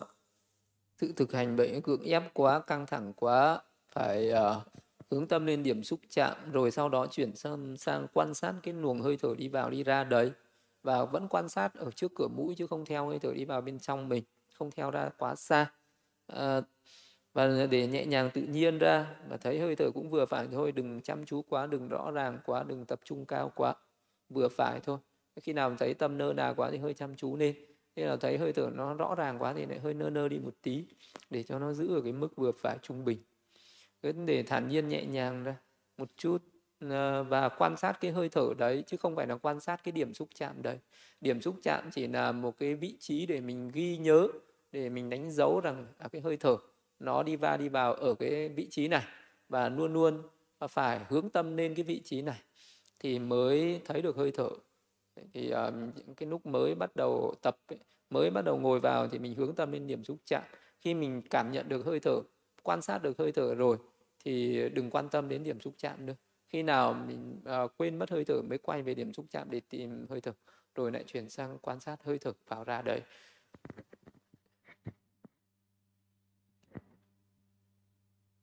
À, con thưa sư, con xin đọc câu hỏi của hành giả Tuấn Việt trên YouTube.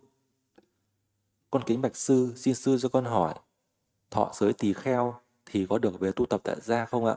Con xin chiên sư ạ đã là người đi suốt gia rồi thì uh, phải từ bỏ gia đình sống không gia đình vì ấy không cái gia đình uh, mình là cái sợi dây trói buộc đó là cái nhà thế tục nhà phiền não đấy không phải là chú xứ để mình có thể thực hành được pháp. Thế nếu như thọ giới thì kheo rồi còn về sống với gia đình thì cái việc đi uh, xuất gia đấy nó chẳng có ý nghĩa gì. Nó chẳng có uh, nó không đúng pháp nữa vì đấy đã từ bỏ đấy mà từ bỏ cái đời sống gia đình đấy rồi. Không nên về uh, sống ở gia đình nữa. Thì ấy phải có một cái chú xứ uh, thanh tịnh uh, tránh xa cái đời sống gia đình ra thì tốt hơn. Có những trường hợp vì uh, đi xuất gia rồi các vị ấy về thăm người thân về thăm gia đình về độ cho người thân ấy thì được. Ví dụ như là có những người đi xuất gia chứng a la hán rồi muốn làm lợi ích cho thân bằng quyến thuộc của mình cho nên là mới về để thuyết pháp độ người thân. Thế thôi xong rồi mình cũng nên à, ra đi chứ không nên à, cư trú quá lâu ở trong cái gia đình nhà mình trong gia đình nhà mình nâu nó chỉ sinh ra phiền não sinh ra tham ái ràng buộc chấp trước chướng ngại cho cái con đường hành đạo. Đã nói là xuất gia là từ bỏ gia đình rồi. Xong là đến khi mà thành tựu được cái cái hình tướng người xuất gia lại trở về gia đình tiếp. Thì, thì cái việc xuất gia đấy không đúng không đúng pháp không được phép không nên như vậy. À, thì uh, có những cái gia đình ấy thì người ta có thể là làm một cái tịnh thất ở trong một cái khu vườn có cái sự riêng biệt hoàn toàn. Người ta muốn hộ độ cho cái vị đó. Ờ, mặc dù là về trở về, sống ờ, ờ, dưới cái sự hộ độ của người thân, nhưng vẫn thực hành được phạm hại nhé vẫn thực hành được pháp. Thì có thể còn tạm thời chấp nhận, tạm thời chấp nhận là vì vị đó, có thể là không có cái chú xứ nào cả, không có ai hộ độ cả. Cho nên là cần phải trở về sống với người thân để người thân hộ độ cho mình tu tập nhưng đó không không được gọi cái từ là trở về sống với gia đình được mà là gọi là gia đình làm một cái tịnh xá tịnh thất rồi thỉnh mình về đấy để hành đạo để tu tập rồi gia đình là những người thân của mình hộ độ để cho mình tu tập. À, có thể là gọi như thế thì còn tạm chấp nhận được chứ còn nói là trở về sống ở gia đình thì không chấp nhận được.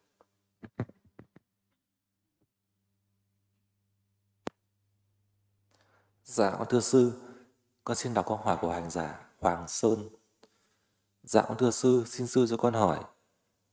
Thời gian đầu tu tập con không bị buồn ngủ, nhưng sau một thời gian con lại thấy buồn ngủ. Lúc nghe Pháp con cũng bị buồn ngủ. Như vậy có phải do con bị nghiệp không ạ? Làm cách nào để con vượt qua được ạ? Con thành kính chiên sư ạ. Cái lúc đầu là cái tâm ờ, cái cái tâm hoan hỷ của mình nó còn mạnh. Sau ờ, một thời gian rồi cái sự tu tập ấy ờ, nó sẽ trở thành cái tâm xả, nó sẽ trở thành cái tâm thản nhiên. À, do cái cái vấn đề này là do cái cái cái cái cái tâm cái ước nguyện của mình nó yếu và cái tinh tấn nó yếu là cái lúc đầu mình tu tập à, nhưng mà mình chỉ khởi lên cái ước nguyện là mong được uh, tu tập ở dưới giống như là tu tập theo phong trào ờ, dưới một cái hình thức ấy và khi mình đạt được cái điều đó rồi là mình cảm thấy nó thỏa mãn rồi. Do thỏa mãn rồi nó không còn ý chí không còn ờ, cái sức phấn đấu nữa. Cho nên là cái tâm lý nó lại trở nên à, tận coi cái việc à, nghe pháp tu tập đấy là bình thường. Cho nên là nó nhàm chán nó sinh ra hôn trầm vậy đó. Còn nếu như một những người mà có cái cái nguyện vọng cao có cái tinh tấn mạnh thì uh, khi mà người ta chưa đạt được những cái mục đích những cái nguyện vọng những cái mong cầu mà người ta chưa đạt được ấy, thì người ta sẽ luôn luôn nỗ lực phấn đấu uh, hướng lên. Uh, nữa thì người ta sẽ không hôn trầm là trong cái lúc thực hành đấy người ta sẽ có cái sự tinh tấn nó đi kèm có cái sự nỗ lực cố gắng mong muốn đạt được những cái chưa đạt được. Như là người ta À, thực hành người ta chưa đắc định thì người ta chưa cam tâm, người ta chưa an phận, người ta phải nỗ lực cố gắng thực hành cho nó đắc định. Đắc định rồi người ta nỗ lực thành cho đắc thiền đắc thiền rồi cố gắng thực hành cho nó đắc tuệ tuệ rồi người ta cố gắng thực hành để chứng đắc đạo quả.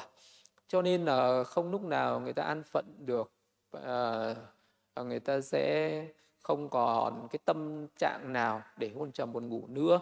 Còn do cái nguyện vọng mong cầu mục đích của mình nó thấp quá Vâng, cho nên nó dễ an phận quá. À, nghĩ rằng à, được ngồi thiền thế này là hạnh phúc lắm rồi được nghe pháp là hạnh phúc để giống như là đã đạt tôi toại nguyện đạt được cái nguyện vọng rồi.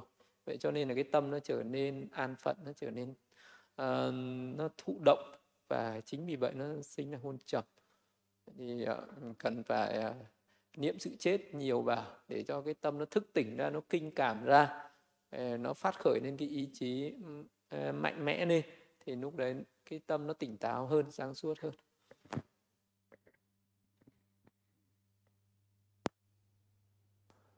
Dạ, thưa sư, con xin đọc câu hỏi của hành giả Hùng Nguyễn trên YouTube. Con kính bạch sư, xin sư cho con hỏi. Trong đời sống có nhiều tà pháp, nhưng lại được đại chúng đón nhận và giải thích lại rất hợp lý. Vậy có phải có một thế lực siêu hình tạo ra để duy trì tà pháp không ạ? Con xin tri ân sư ạ. Cái tà pháp nó sinh ra thì nó ừ, quá nhiều nguyên nhân, quá nhiều vấn đề. Có cả những tà pháp là à, do những cái siêu hình tạo ra cũng có. Có những cái tà pháp là do những người ngu người ta tạo ra có những người ảo tưởng người ta tạo ra. À, những cái tà kiến những cái tà pháp đấy rồi do một cái nhân duyên một cái cơ hội nào đấy nó được lan tỏa đến một cái số đông người rồi những cái số đông người ấy đã tin vào những cái tà kiến tà pháp ấy. Rồi uh, lâu ngày người ta chấp nhận cái cái không thật đấy người ta coi nó là thật. Uh, cái giả đấy người ta tưởng nó là thật. Rồi người ta chấp nhận cái điều đó. Vậy rồi uh, rồi là nó trở thành tục lệ nó trở thành truyền thống nó trở thành cái văn hóa tín ngưỡng tâm linh của con người. Rồi người ta cứ vậy người ta chấp trước và thôi. Như là một cái người nào đó có danh tiếng có uy quyền ở trong xã hội người ta tạo người ta làm một cái việc gì đó nó, mà nó không chân chánh nó là một cái tà pháp người ta theo tà pháp thì ờ, cái xã hội những người dân ở đấy luôn bắt trước những cái người có chức quyền danh vọng lớn ấy. Người ta nói là à cái vị này theo cái pháp môn này theo cái thực hành những cái những cái tục lệ này thì chắc rằng cái tục lệ ấy là có lợi ích có lợi lạc vậy là nó lan truyền rộng rãi ra là mọi người sẽ tin theo thôi. Thế thì thường thường là những cái tà kiến ở trên đời nó lan truyền là như vậy. Một cái người có ảnh hưởng ở trong dân gian à, mà à, thực hành theo một cái tà kiến nào thì, khắp nhân gian sẽ ảnh hưởng cái tà kiến ấy. Cho nên đức phật mới nói rằng cái người ờ, mà có danh tiếng ấy mà có tà kiến thì sẽ đem lại bất hạnh đau khổ cho chư thiên và loài người như vậy nếu một cái người mà có danh tiếng ấy mà người ta có tránh kiến thì sẽ đem lại cái sự hạnh phúc lợi ích uh, cho chư thiên và loài người vậy thì những cái tà kiến ấy nó phát sinh ra từ những cái người có ảnh hưởng ở trong xã hội ấy.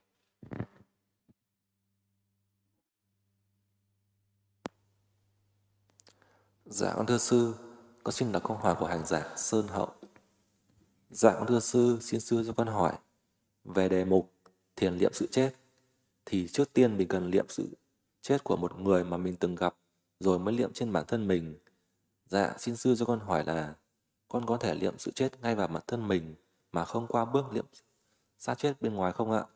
Vì con vừa mới trải qua đại bệnh, gần không qua khỏi, nên con cảm nhận cái chết rõ ràng mỗi khi nhớ, nhớ lại. Và nếu vẫn phải trải qua bước liệm từ sát chết bên ngoài thì con có thể lấy một hình ảnh trên mạng để thực hành không ạ? Dạ, con xin sư từ bi chỉ dạy, con thành kính chiên sư ạ. Nếu như mà để mà đi từ bước từ dễ đến khó uh, thì uh, sẽ niệm cái xác chết bên ngoài trước. À, khi thành tựu cái xác chết bên ngoài cái tâm nó trở nên nhu nhuyễn thuần thục rồi lúc cái niệm sự chết trên mình thì nó rất là dễ. À, nhưng mà cũng có một số người thì cái sự kinh cảm về cái chết cái ý thức cái sự nhận thức à, về cái chết nó mạnh vì không cần phải qua cái niệm xác chết bên ngoài. Vì niệm thẳng cái sự chết trên bản thân mình vẫn thành công vẫn thành tựu được. Thì nếu như mình niệm luôn vào cái sự chết trên bản thân mình mà mình cảm thấy nó có cái sự kinh cảm có cái sự thức tỉnh à, mình cảm nhận được cái chết như thật thì vẫn thành công vẫn thành tựu được. Cái niệm sự chết trên ngay trên mình vẫn được chứ không phải là không được có những người chưa từng nhìn thấy ai chết chưa từng nhìn thấy cái xác chết bao giờ thì vị ấy có thể nhìn trên một cái hình ảnh. Cái hình ảnh đấy bởi vì nó cũng là một cái xác chết thật uh, mà người ta chụp lại cho nên là vị hướng tâm đến cái hình ảnh đó vẫn cảm nhận được và vẫn có sự kinh cảm khởi lên. Nên là nhìn qua hình ảnh rồi sau đó niệm sự chết trên cái xác chết đó rồi niệm trên mình nữa cũng được hết. Là làm sao mình cảm thấy cái sự chết nó rất là thật ấy, thì sẽ có được cái sự kinh cảm và nó sẽ thành tựu được cái pháp niệm sự chết để nó đi đến ni tham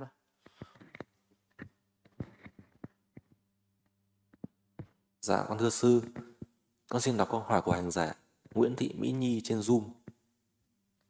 Dạ con bạch sư, xin sư cho con hỏi. Có những ngày con bị đau đầu nhiều, khi ngồi thiền là như bị khó thở, như bị ai bóp cổ, đau đầu nhiều suốt một cả suốt cả một thời thiền. Con cố gắng ngồi thiền nhưng rất mệt. Trong trường hợp này con nên làm thế nào ạ? Con xin tri ân sư ạ.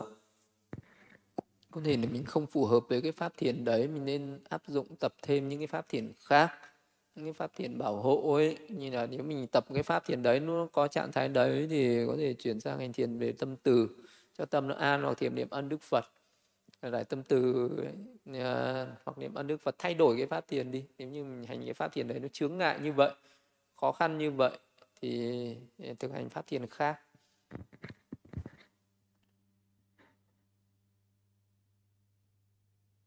Dạ, con thưa sư, con xin đọc câu hỏi của hành giả Anh. Dạ, con thưa sư, xin sư cho con hỏi. Con đang tìm hiểu về thiền quán với đề mục lửa, nhưng chưa có ai hướng dẫn. Con mong sư chỉ cho con cách thiền quán với đề mục lửa. Con thành kính chiên sư ạ. Hành thiền quán đề mục lửa này cũng rất là dễ. Có điều mình phải tự tạo ra một ngọn lửa. À, phải có một cái cây đèn nào đó nó rất là sáng. Nếu như mới là cái người sơ cơ bắt đầu tập thiền ấy, thì phải có một cái ngọn lửa nó to to một chút ờ, à, như là mình đốt một cái đám lửa đó sau đó mình dùng một cái tờ bìa hay là một cái thùng gì đó mình khoét một cái nỗ với cái đường kính 30 cm à, để trước cái ngọn lửa đấy để trước mặt mình và bên kia của cái tấm bìa đấy là ngọn lửa và hãy nhìn cái ngọn lửa qua cái nỗ thủng đấy. Qua cái nỗ thủng đấy và nhìn bằng cái con mắt thường. Rồi sau đó nhắm mắt lại niệm nửa nửa nửa nửa nửa nửa. Và lúc nào nó quên đi thì lại mở mắt ra nhìn vào cái ngọn lửa mà nó đang cháy. Và nhìn nhìn là nhìn qua cái cái vòng tròn nhé nhìn lấy cái tấm bìa cắt tông hay tờ giấy hay một cái mảnh ván ở đấy. Bất cứ cái vật gì cũng được mình quét một cái nỗ đấy để mình nhìn ngọn lửa qua cái vòng tròn đó uh, bằng con mắt rồi sau đó nhắm mắt lại mường tượng hình dung tưởng tượng ra cái ngọn lửa đấy và cứ niệm nửa nửa nửa nửa nửa. Niệm như thế. Nếu như mà mình uh, luôn luôn ghi nhớ được cái hình ảnh ngọn lửa đấy rồi thì chỉ cần làm một lần như vậy là được. Và những lần sau cứ nhắm mắt vào và hình dung ra cái hình ảnh của ngọn lửa đấy và niệm nửa nửa nửa nửa. Ờ, cho đến khi nào nó đắc định nó sẽ xuất hiện cái ánh sáng nimitta và mình vẫn chú vào cái ánh sáng đấy và vẫn cứ niệm nửa nửa nửa nửa. Cho đến khi nào nó sáng rực lên thành tự tướng và nó có thể duy trì liên tục được nhiều tiếng rồi mở rộng ra à, khắp không gian rồi sau đó lại chú vào một điểm ở trước mặt và chú trên tự tướng đó. Cho đến khi nào cái ánh sáng nó mạnh mẽ thì mình không cần niệm đến cái khái niệm nửa nữa. Còn lúc nào chưa xuất hiện thì vẫn cứ phải niệm trong tâm mình phải niệm cái khái niệm là nửa nửa nửa nửa và hình dung ra cái hình dáng của cái ngọn lửa đó đấy là cái cách thực hành thiền ờ, về ờ, uh, casino nửa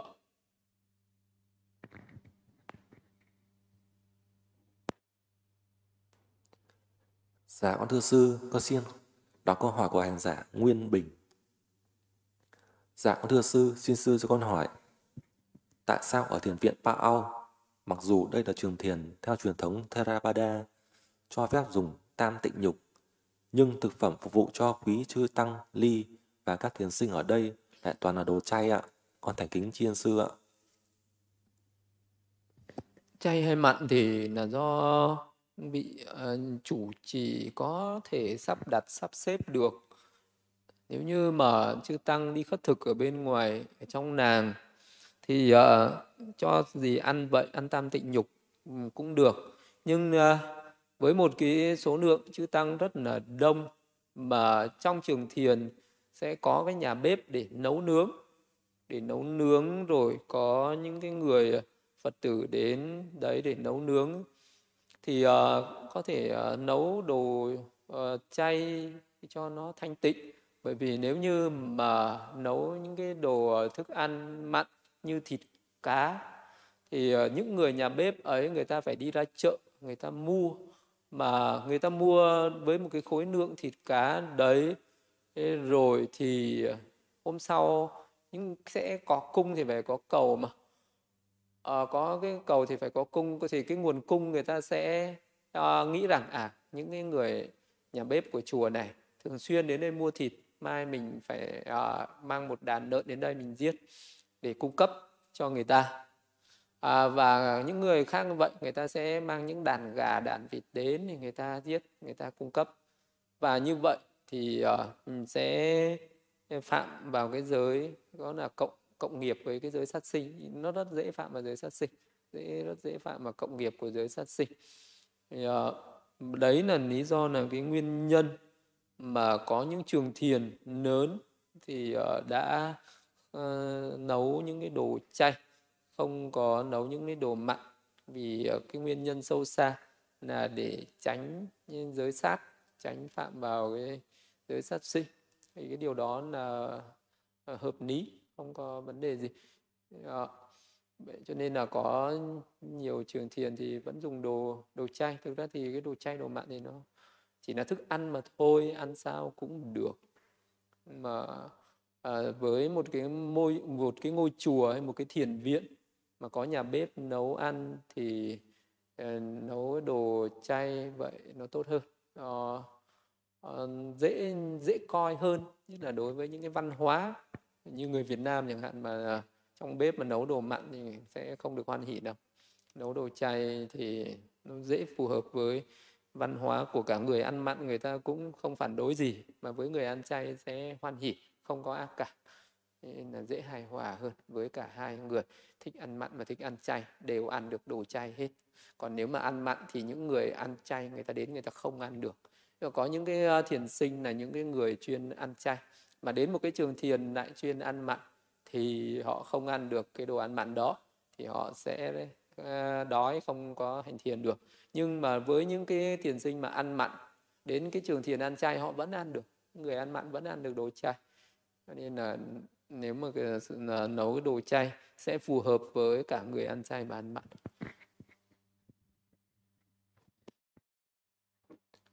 Dạ thưa sư, con xin đọc câu hỏi của hàng giả Đức Mạnh Diên Du. Con kính bạch sư, xin sư cho con hỏi. Trong cùng kiếp trái đất này, Phật Di Lặc sẽ xuất hiện. Vậy khi Phật Di Lặc xuất hiện, thì các vị Phạm Thiên còn nhớ giáo Pháp Phật Thích Ca không ạ? Vì các tuổi thọ các vị Phạm Thiên rất lâu dài. Con xin chiên sư ạ. Khi mà Đức Phật Thích Ca xuất hiện, nhiều vị chư thiên vẫn còn nhớ được giáo pháp của Phật à, uh, Kapsapa. Huống chi là khi Phật Di Lặc xuất hiện thì các vị chư thiên và Phạm Thiên vẫn nhớ được pháp của Phật Bổn Sư là chuyện rất bình thường, vẫn nhớ được. Vẫn uh, nhất là các cõi Phạm Thiên thì có những vị người ta vẫn gặp uh, uh, hai vị Phật là chuyện bình thường. Người ta có thể gặp cả Phật trước, Phật này, Phật quá khứ, Phật hiện tại. Còn uh, cõi phạm thiên mà ở cõi tịnh cư thiên thì người ta gặp rất nhiều vị phật. À, thì không sao hết. Các các vị ở phạm thiên người ta gặp nhiều vị phật không sao. Nên là của đức phật thì có cái vị phạm thiên uh, trước kia là người bạn là làm người thợ gốm ấy người bạn làm uh, thợ gốm đó ở trong cái kiếp ở trong cái thời Phật Kapsapa à, rồi à, sau đó vị ấy sinh về cõi tịnh cư thiên vì vị ấy chứng được tam quả. Sau khi đức phật bổn sư thành đạo thì vị ấy vẫn đến để gặp giống như là gặp lại một cái người bạn cũ vậy. Chính đức phật xác nhận ông là bạn ta trong thời đức phật cát là hai người bạn. Vậy thì một vị phạm thiên có thể gặp nhiều vị phật. Nhưng nhất là trong cái kiếp này có nhiều Phật ra đời thì mình ấy gặp được đó là chuyện rất bình thường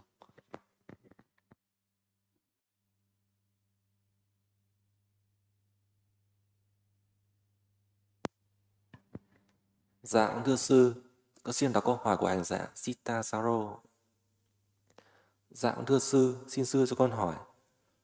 Hằng ngày đã quán tưởng thọ dụng y phục là chỉ để che thân, tránh những điều hổ thẹn.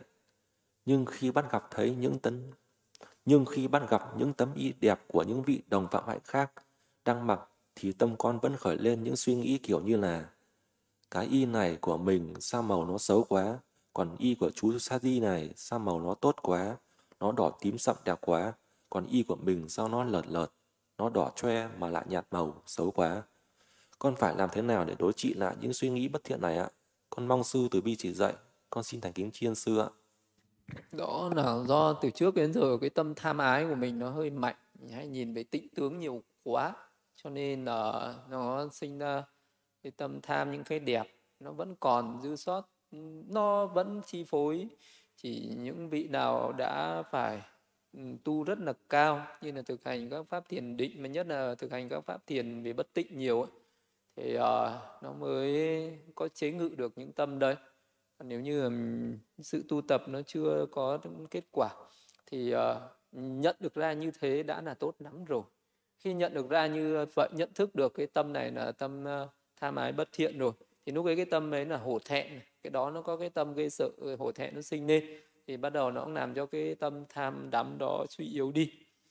Thì cái cách để mình đối trị được nó thì phải quán cái bất tịnh nhiều. Nếu như mình có can đảm mà thực hành những cái uh, cái pháp đầu đà về mặc y phấn tảo ấy thì nó đối trị được cái này nhanh nhất. Mặc y phấn tảo đi ra đống rác ra nghĩa trang nhặt những cái vải ở đấy về may thành y rồi nhuộm vào rồi mặc cái y đó đi. Thì lúc đấy mình sẽ không còn ưa thích y đẹp nữa không còn so sánh là đây cái y này đẹp y này xấu nữa. Và lúc đấy mình là cái người thực hành cái hạnh mặc y đầu đà rồi thì sẽ cái tâm nó không còn hướng ra là tầm cầu y đẹp à, thì nó sẽ không còn khởi lên như vậy. Còn cái tâm mình nó vẫn còn tầm cầu nó vẫn còn muốn đẹp cho nên nó vẫn uh, âm ỉ nó nó khởi lên. Khởi lên mình nhận thức ra được thì nó cũng đã là tốt rồi. Nhưng diệt trừ được nó thì phải có chánh niệm. Quán về bất tịnh nhiều quán về tất cả những cái y này nó chỉ làm ra từ những xác chết nông của các con thú hay là rác rưởi nên là từ uh, tứ đại đất nước nửa gió rồi. Không có gì đẹp cả mai mốt thì nó mục nát nó hoại rất nhanh. Không đáng để cho mình phải yêu mến.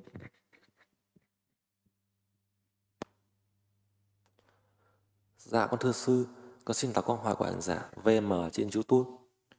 Con bạch sư, xin sư cho con hỏi, du học sinh theo quy định chỉ được đi làm 24 tiếng trong một tuần, nhưng vẫn đi làm vô số giờ hoặc trốn, cư trú lại bất hợp pháp, thì họ đang phạm tội gian dối vậy không ạ? Có nhận quả xấu gì không ạ? Con xin tri ân sư ạ. Em, đương nhiên là mình vẫn có những cái tâm uh, không chân thật ở trong đó mà có những cái không chân thật nó đem lại cái sự uh, uh, bất lợi nó đem lại cái sự tổn hại cho người khác thì mình sẽ để lại cái quả báo xấu còn có những cái nó không chân thật đấy mà nó không có hại mình không hại người. Có những cái trong cuộc sống không phải cái gì nó cũng phải chân thật. Có những cái nó hơi ờ, không chân thật một tí nhưng lại có lợi ích.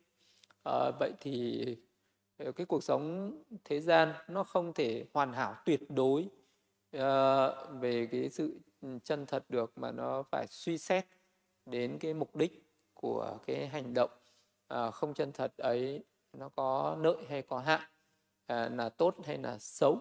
Thì đôi khi những cái không chân thật mà vẫn có lợi ích cho người khác cho mình và cho người.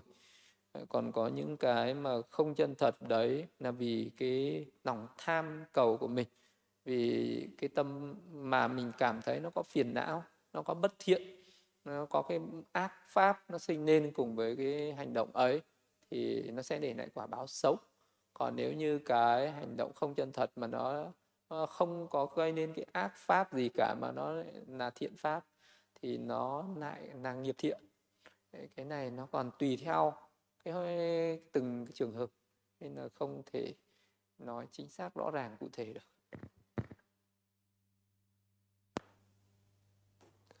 Dạ con thưa sư, dạ con thưa sư, con xin đọc câu hỏi của hành giả Thắng. Dạ con thưa sư, xin sư cho con hỏi. Trong ngũ nghịch trọng tội, có tội, phá hòa hợp tăng, con chưa hiểu rõ. Con xin sư từ bi chỉ dạy cho con những hành động, lời nói, ý nghĩ như nào thì phạm tội này ạ. Con thành kính chiên sư ạ. Tội phá hòa hợp tăng thì cái tội này chỉ một vị tăng mới phạm được. Một vị cư sĩ không phạm được.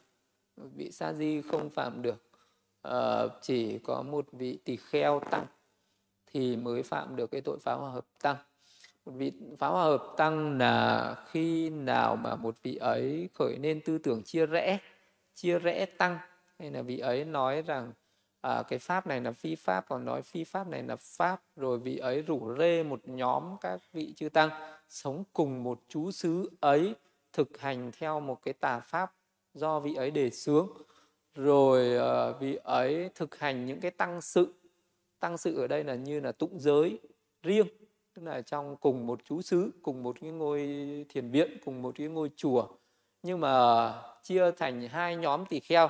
Nhóm này thì tụng uh, giới uh, riêng. Nhóm này tụng giới riêng không tụng giới chung với nhau. Thì lúc đấy trở thành tăng bất hòa. Và cái người nào khởi sướng nên đề sướng nên nuôi kéo.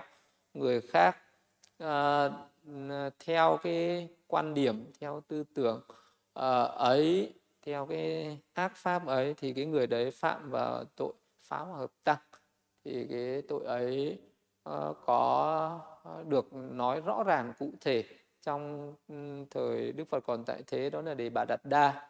Đề bà Đạt Đa thì ờ, đưa ra một cái uh, những cái quan điểm uh, như là bắt Đức Phật phải chấp nhận năm cái điều mà vị ấy đưa ra như là từ nay cho đức cho chúng tỳ kheo ăn chay hoàn toàn không ăn mặn nữa từ nay thì chúng thì kheo chỉ ở dưới gốc cây không ở trong ngôi nhà tịnh xá tịnh thất nữa.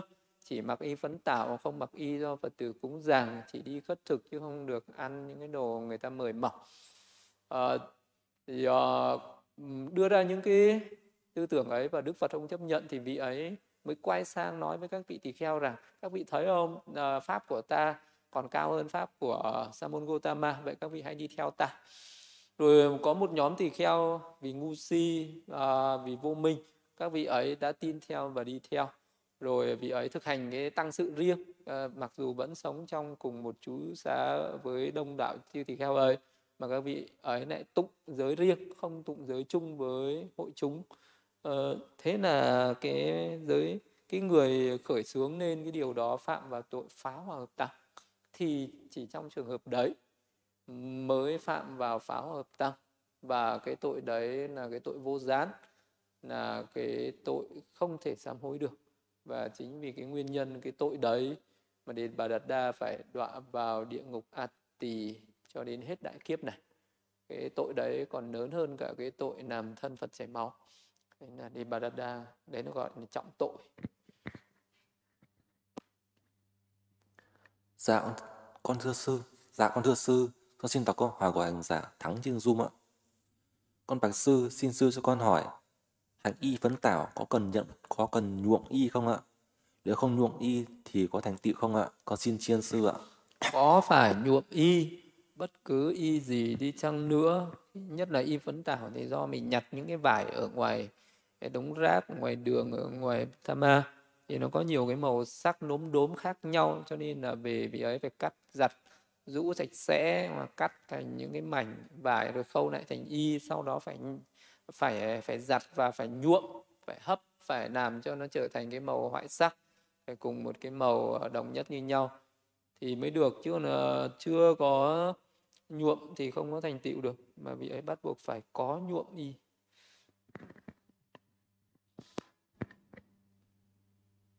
Dạ, dạ con thưa sư, con xin đọc câu hỏi của hành giả Tham Mai Dạ, con thưa sư, xin sư cho con hỏi, nếu như con vẫn còn thích ăn ngon, thì tâm con đã ly từ dục chưa ạ? Khi thọ thực, con thường chỉ chọn những món con thích. Khi con ăn no rồi mà chỉ còn dư món con thích thì con cố ăn cho hết. Nhưng nếu dư món con không thích, con sẽ bỏ đi. Cách con ăn như vậy thì có sợ bị tổn phước báo không ạ? Con thành kính chiên sư ạ cái tâm ờ, tham ăn ấy đó là khi mà cái tâm lý của mình luôn luôn mong cầu mình được ăn cái món đấy. Khởi nên cái tâm tham là mong muốn thèm thuồng ấy. À, rồi đến lúc mình ăn thì với cái tâm hưởng thụ tức là mình ăn và mình à, thưởng thưởng thức với một cái tâm nó có cái sự đắm nhiễm nó có cái sự ưa thích à, với cái mùi vị của cái món ăn đấy thì đó là tâm tham thì với một cái người ờ, phàm phu thì chắc chắn sẽ ăn đồ ngon chắc chắn sẽ khởi lên cái tâm tham ấy. Thì đó là cái chuyện làm sao tránh được làm sao tránh khỏi. Nhưng nếu như mình để diệt trừ được cái tham dục đối với cái vị ngon thì uh, thì ờ, cũng cũng phải có cái sự uh, khắc chế đối với cái tâm tham này. Là đừng có đừng để cho cái tâm nó khởi lên cái tâm tham nhiều phải quán bất tịnh trong trước khi ăn trong khi ăn và sau khi ăn. Phải luôn luôn quán sự bất tịnh uh, của thức ăn. Ờ, phải quán bất tịnh của thức ăn này trong một thời gian rất dài. Thế nó thuần thục đi được rồi thì nó mới chế ngự được cái tâm tham đắm vị ngon này. Luôn luôn quán cái tất cả những cái thức ăn đấy nó đều là đất nước nửa gió nếu đều là những thứ hôi thối. Uh, nó uh, ngon trông thì nó đẹp mắt trong cái lúc trưng bày lên thôi nhưng khi ăn vào trong miệng nó hòa quyện với cái nước bọt thối tha nó nuốt vào trong bụng này nó, nó hòa quyện với mật với đờm với mủ với máu. Ờ, khi ăn xong thì nó sẽ tiêu hóa thành phân khi bài tiết ra ngoài nó thối tha ghê tởm không còn muốn nhìn không ai muốn thấy. Luôn luôn uh, tưởng chi luôn luôn quan sát tưởng niệm cái khía cạnh bất tịnh trước khi ăn trong khi ăn và sau khi ăn như vậy thì ừ, một thời gian rồi cái chánh niệm về cái sự niệm bất tịnh về thức ăn đấy nó mạnh đi thì mình sẽ bớt cái tham uh, tham ăn cái vị ngon đi. Còn ở cái sự mình còn ờ, ăn mình còn ưa thích những cái ngon như vậy thì nó vẫn có tham ở trong đó. Có tham mà muốn ni tham thì phải thực hành cái pháp đưa đến ni tham đó. Thì nó là mình quán về thức ăn bất tịnh. Thưa con thưa sư con xin đọc câu hỏi của hành giả mai đào trên youtube con bạch sư xin sư cho con hỏi con có chứng bị viêm mũi dị ứng lên hai ngàn mũi nhưng khi đó con ngồi thiền và tâm an định một chút là khỏi ngàn mũi và thở rất dễ chịu. Con kính xin sư chỉ dẫn cho con, con xin tri ân sư ạ.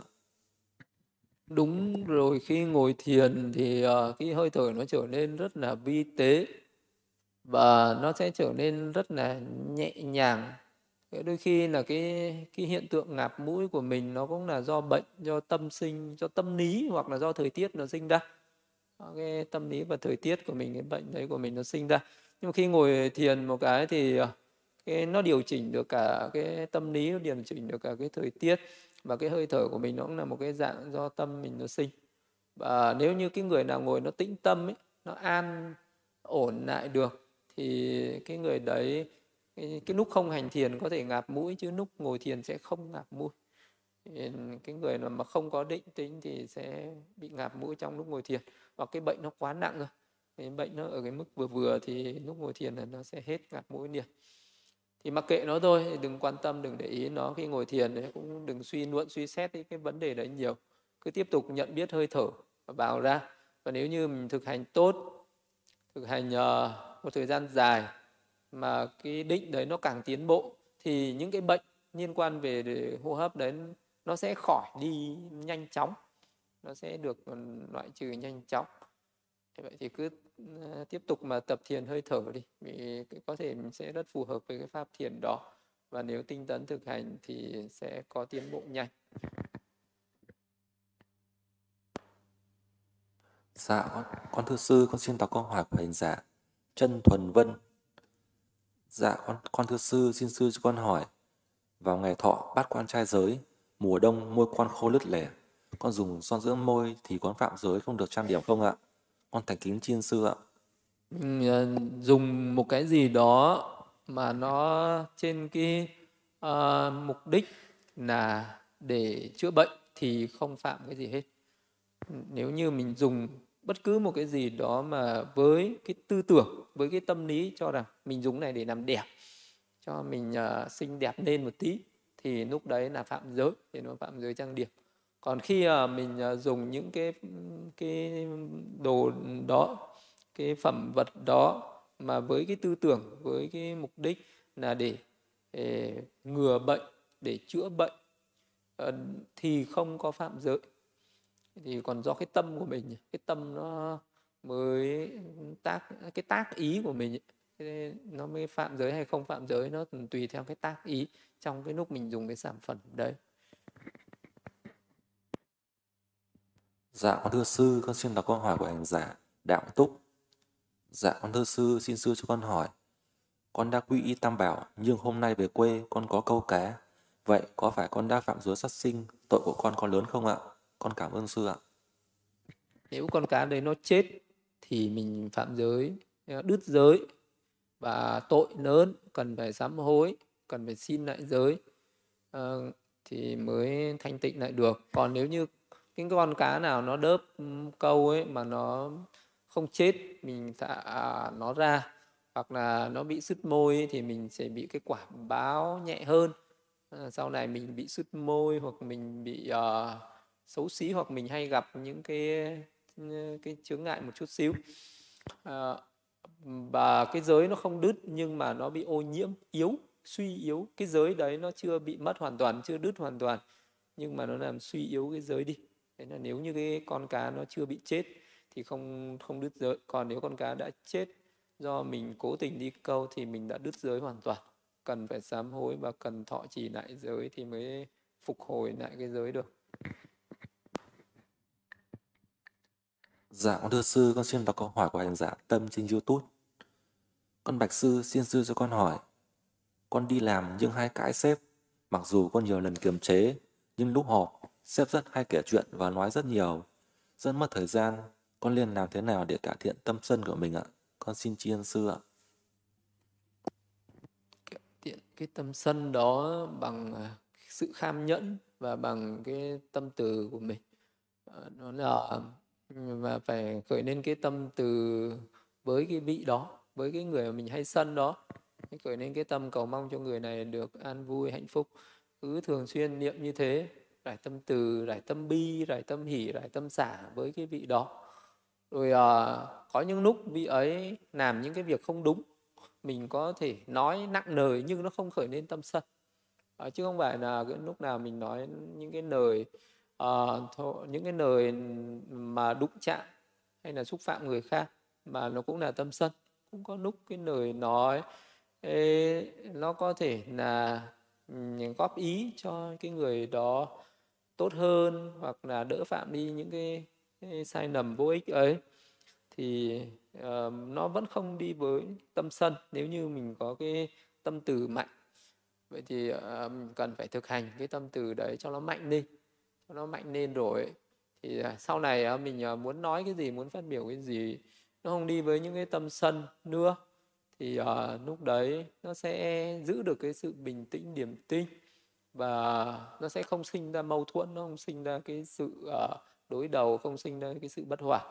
Còn nếu như mà mình biết là những cái lời nói của mình là tốt là đúng là góp ý là có cái sự xây dựng nhưng mà lại nói bằng tâm sân nói bằng tâm sân thì mình người ta sẽ phản ứng lại cũng bằng tâm sân và nó sẽ sinh ra sự đấu tranh uh, sự uh, mâu thuẫn sự mất lòng mất đoàn kết vậy thì phải thực hành tâm từ nhiều nên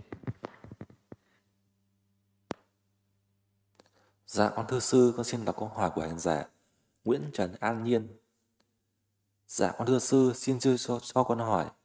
Khi một vị tăng không được chạm vào người lữ thì có quy định về độ tuổi của người lữ đó không ạ? Nếu người lữ đó là mẹ hay bé gái nhỏ tuổi thì một vị tăng có được chạm và ôn ôm không ạ? Con thành kính chiên sư ạ. Cái sự đụng chạm này là không có giới hạn tuổi tác. Dù người đó là mẹ mình cũng không được đụng. Ờ, và cái người đó dù là một đứa trẻ sơ sinh cũng không được đụng vào. À, ờ, và có cái sự cách biệt hoàn toàn như vậy. Và cái điều đó là, là trong giới luật và chú giải đã quy định rõ ràng như thế. Dạ con thưa sư, con xin đọc câu hỏi của hành giả Minh Tâm. Dạ con thưa sư, xin sư cho con hỏi. Một vị tỳ kheo không được ăn năm loại thịt, thịt là voi, ngựa, cọp, rắn và chó.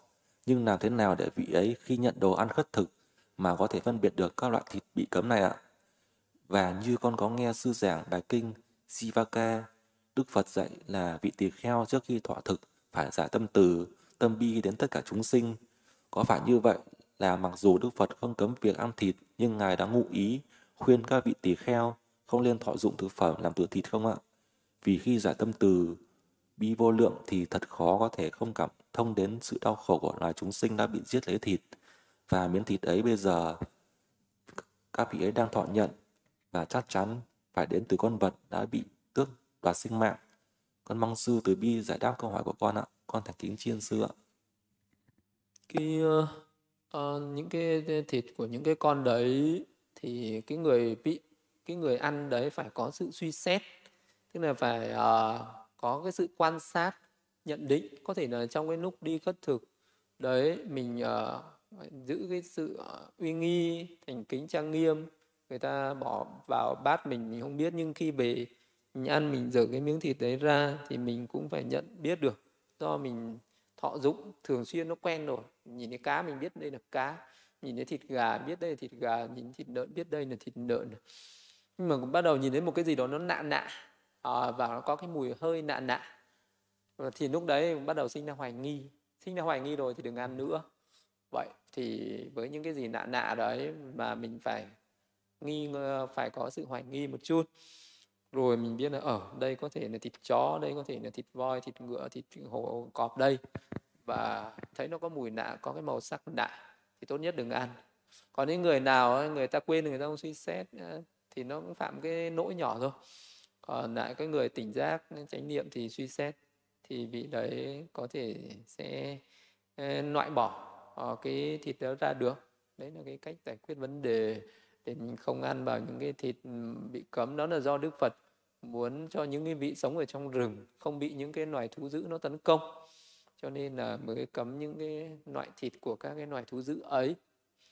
Còn đối với cái pháp ăn tam tịnh nhục đối với vị tỳ kheo đi khất thực, thì đương nhiên là sống với cái tâm từ quảng đại vô biên công hận không sân đối với tất cả chúng sinh, trên dưới không có phân biệt thấp ờ, cao gì hết. Thì ờ, cái vị đấy rồi vị ấy đi khất thực thì người ta cho gì? Vị ấy sẽ ăn cái đồ ăn đó. Vị đó ăn thì vị đó do không thấy không nghe không nghi thì vị đó sẽ ăn cái đồ ăn ấy. Chứ đức phật cũng không ngụ ý nói rằng vị ấy nên ăn chay cũng không ngụ ý nói rằng vị ấy không nên ăn chay. À, mà đức phật à, với đức phật chỉ gọi là ăn thì à, cái tưởng niệm cái thức ăn đó Ờ, nó hợp pháp thôi. Nó cứ ăn đủ tam tịnh nhục là hợp pháp. À, chứ còn nếu như mà một cái và trong cái pháp đấy đức phật cũng nói là uh, trong có thể uh, là nếu như một cái người thiên về ăn chay hay là thiên về ăn mặn nó sẽ là cái sự uh, đấy là một cái sự uh, chấp thủ một cái sự chấp trước vào một cái pháp và nó sẽ mất đi cái con đường trung đạo mà với những nếu mà, bởi vì cái xã hội Ấn Độ có những người rất là chú trọng về ăn chay và người ta đả phá cái người không ăn chay. Người ta sẽ luôn luôn có những cái lời công kích phỉ báng những người ăn mặn. Và những cái người người ta ăn mặn đấy thì người ta cũng có những cái hành động, có những cái lời nói châm biếm chỉ trích lại cho những người chỉ chấp trước vào cái chuyện ăn chay. Nếu như mà đức phật chủ trương cho mọi người chuyên ăn chay thì không giác gì đã xu hướng theo những cái người ăn chay và sẽ bị mất lòng những cái người không ăn chay. Còn nếu mà chủ trương là ờ, không ăn ờ, chay, chủ trương ăn mặn thì có thể được lòng những người ăn mặn và mất lòng những người ăn chay. Vậy thì cái pháp trung đạo đó là không thiên về bên nào cả. Không thiên vị ăn chay và không thiên vị ăn mặn. Và ăn tam tịnh nhục chính là cái pháp trung đạo, là cái con đường để giữ lại cái sự hài hòa à, đối với tất cả những người dân ở trong xã hội với một vị tỳ kheo có thể đi khất thực một cách bình đẳng lần lượt đến tất cả các nhà. Nhà này ăn chay cũng đến nhà kia ăn mặn cũng đến xin đâu cũng được sống đâu cũng được ăn đâu cũng được gieo duyên được với tất cả chúng sinh không có phân biệt chay mặn.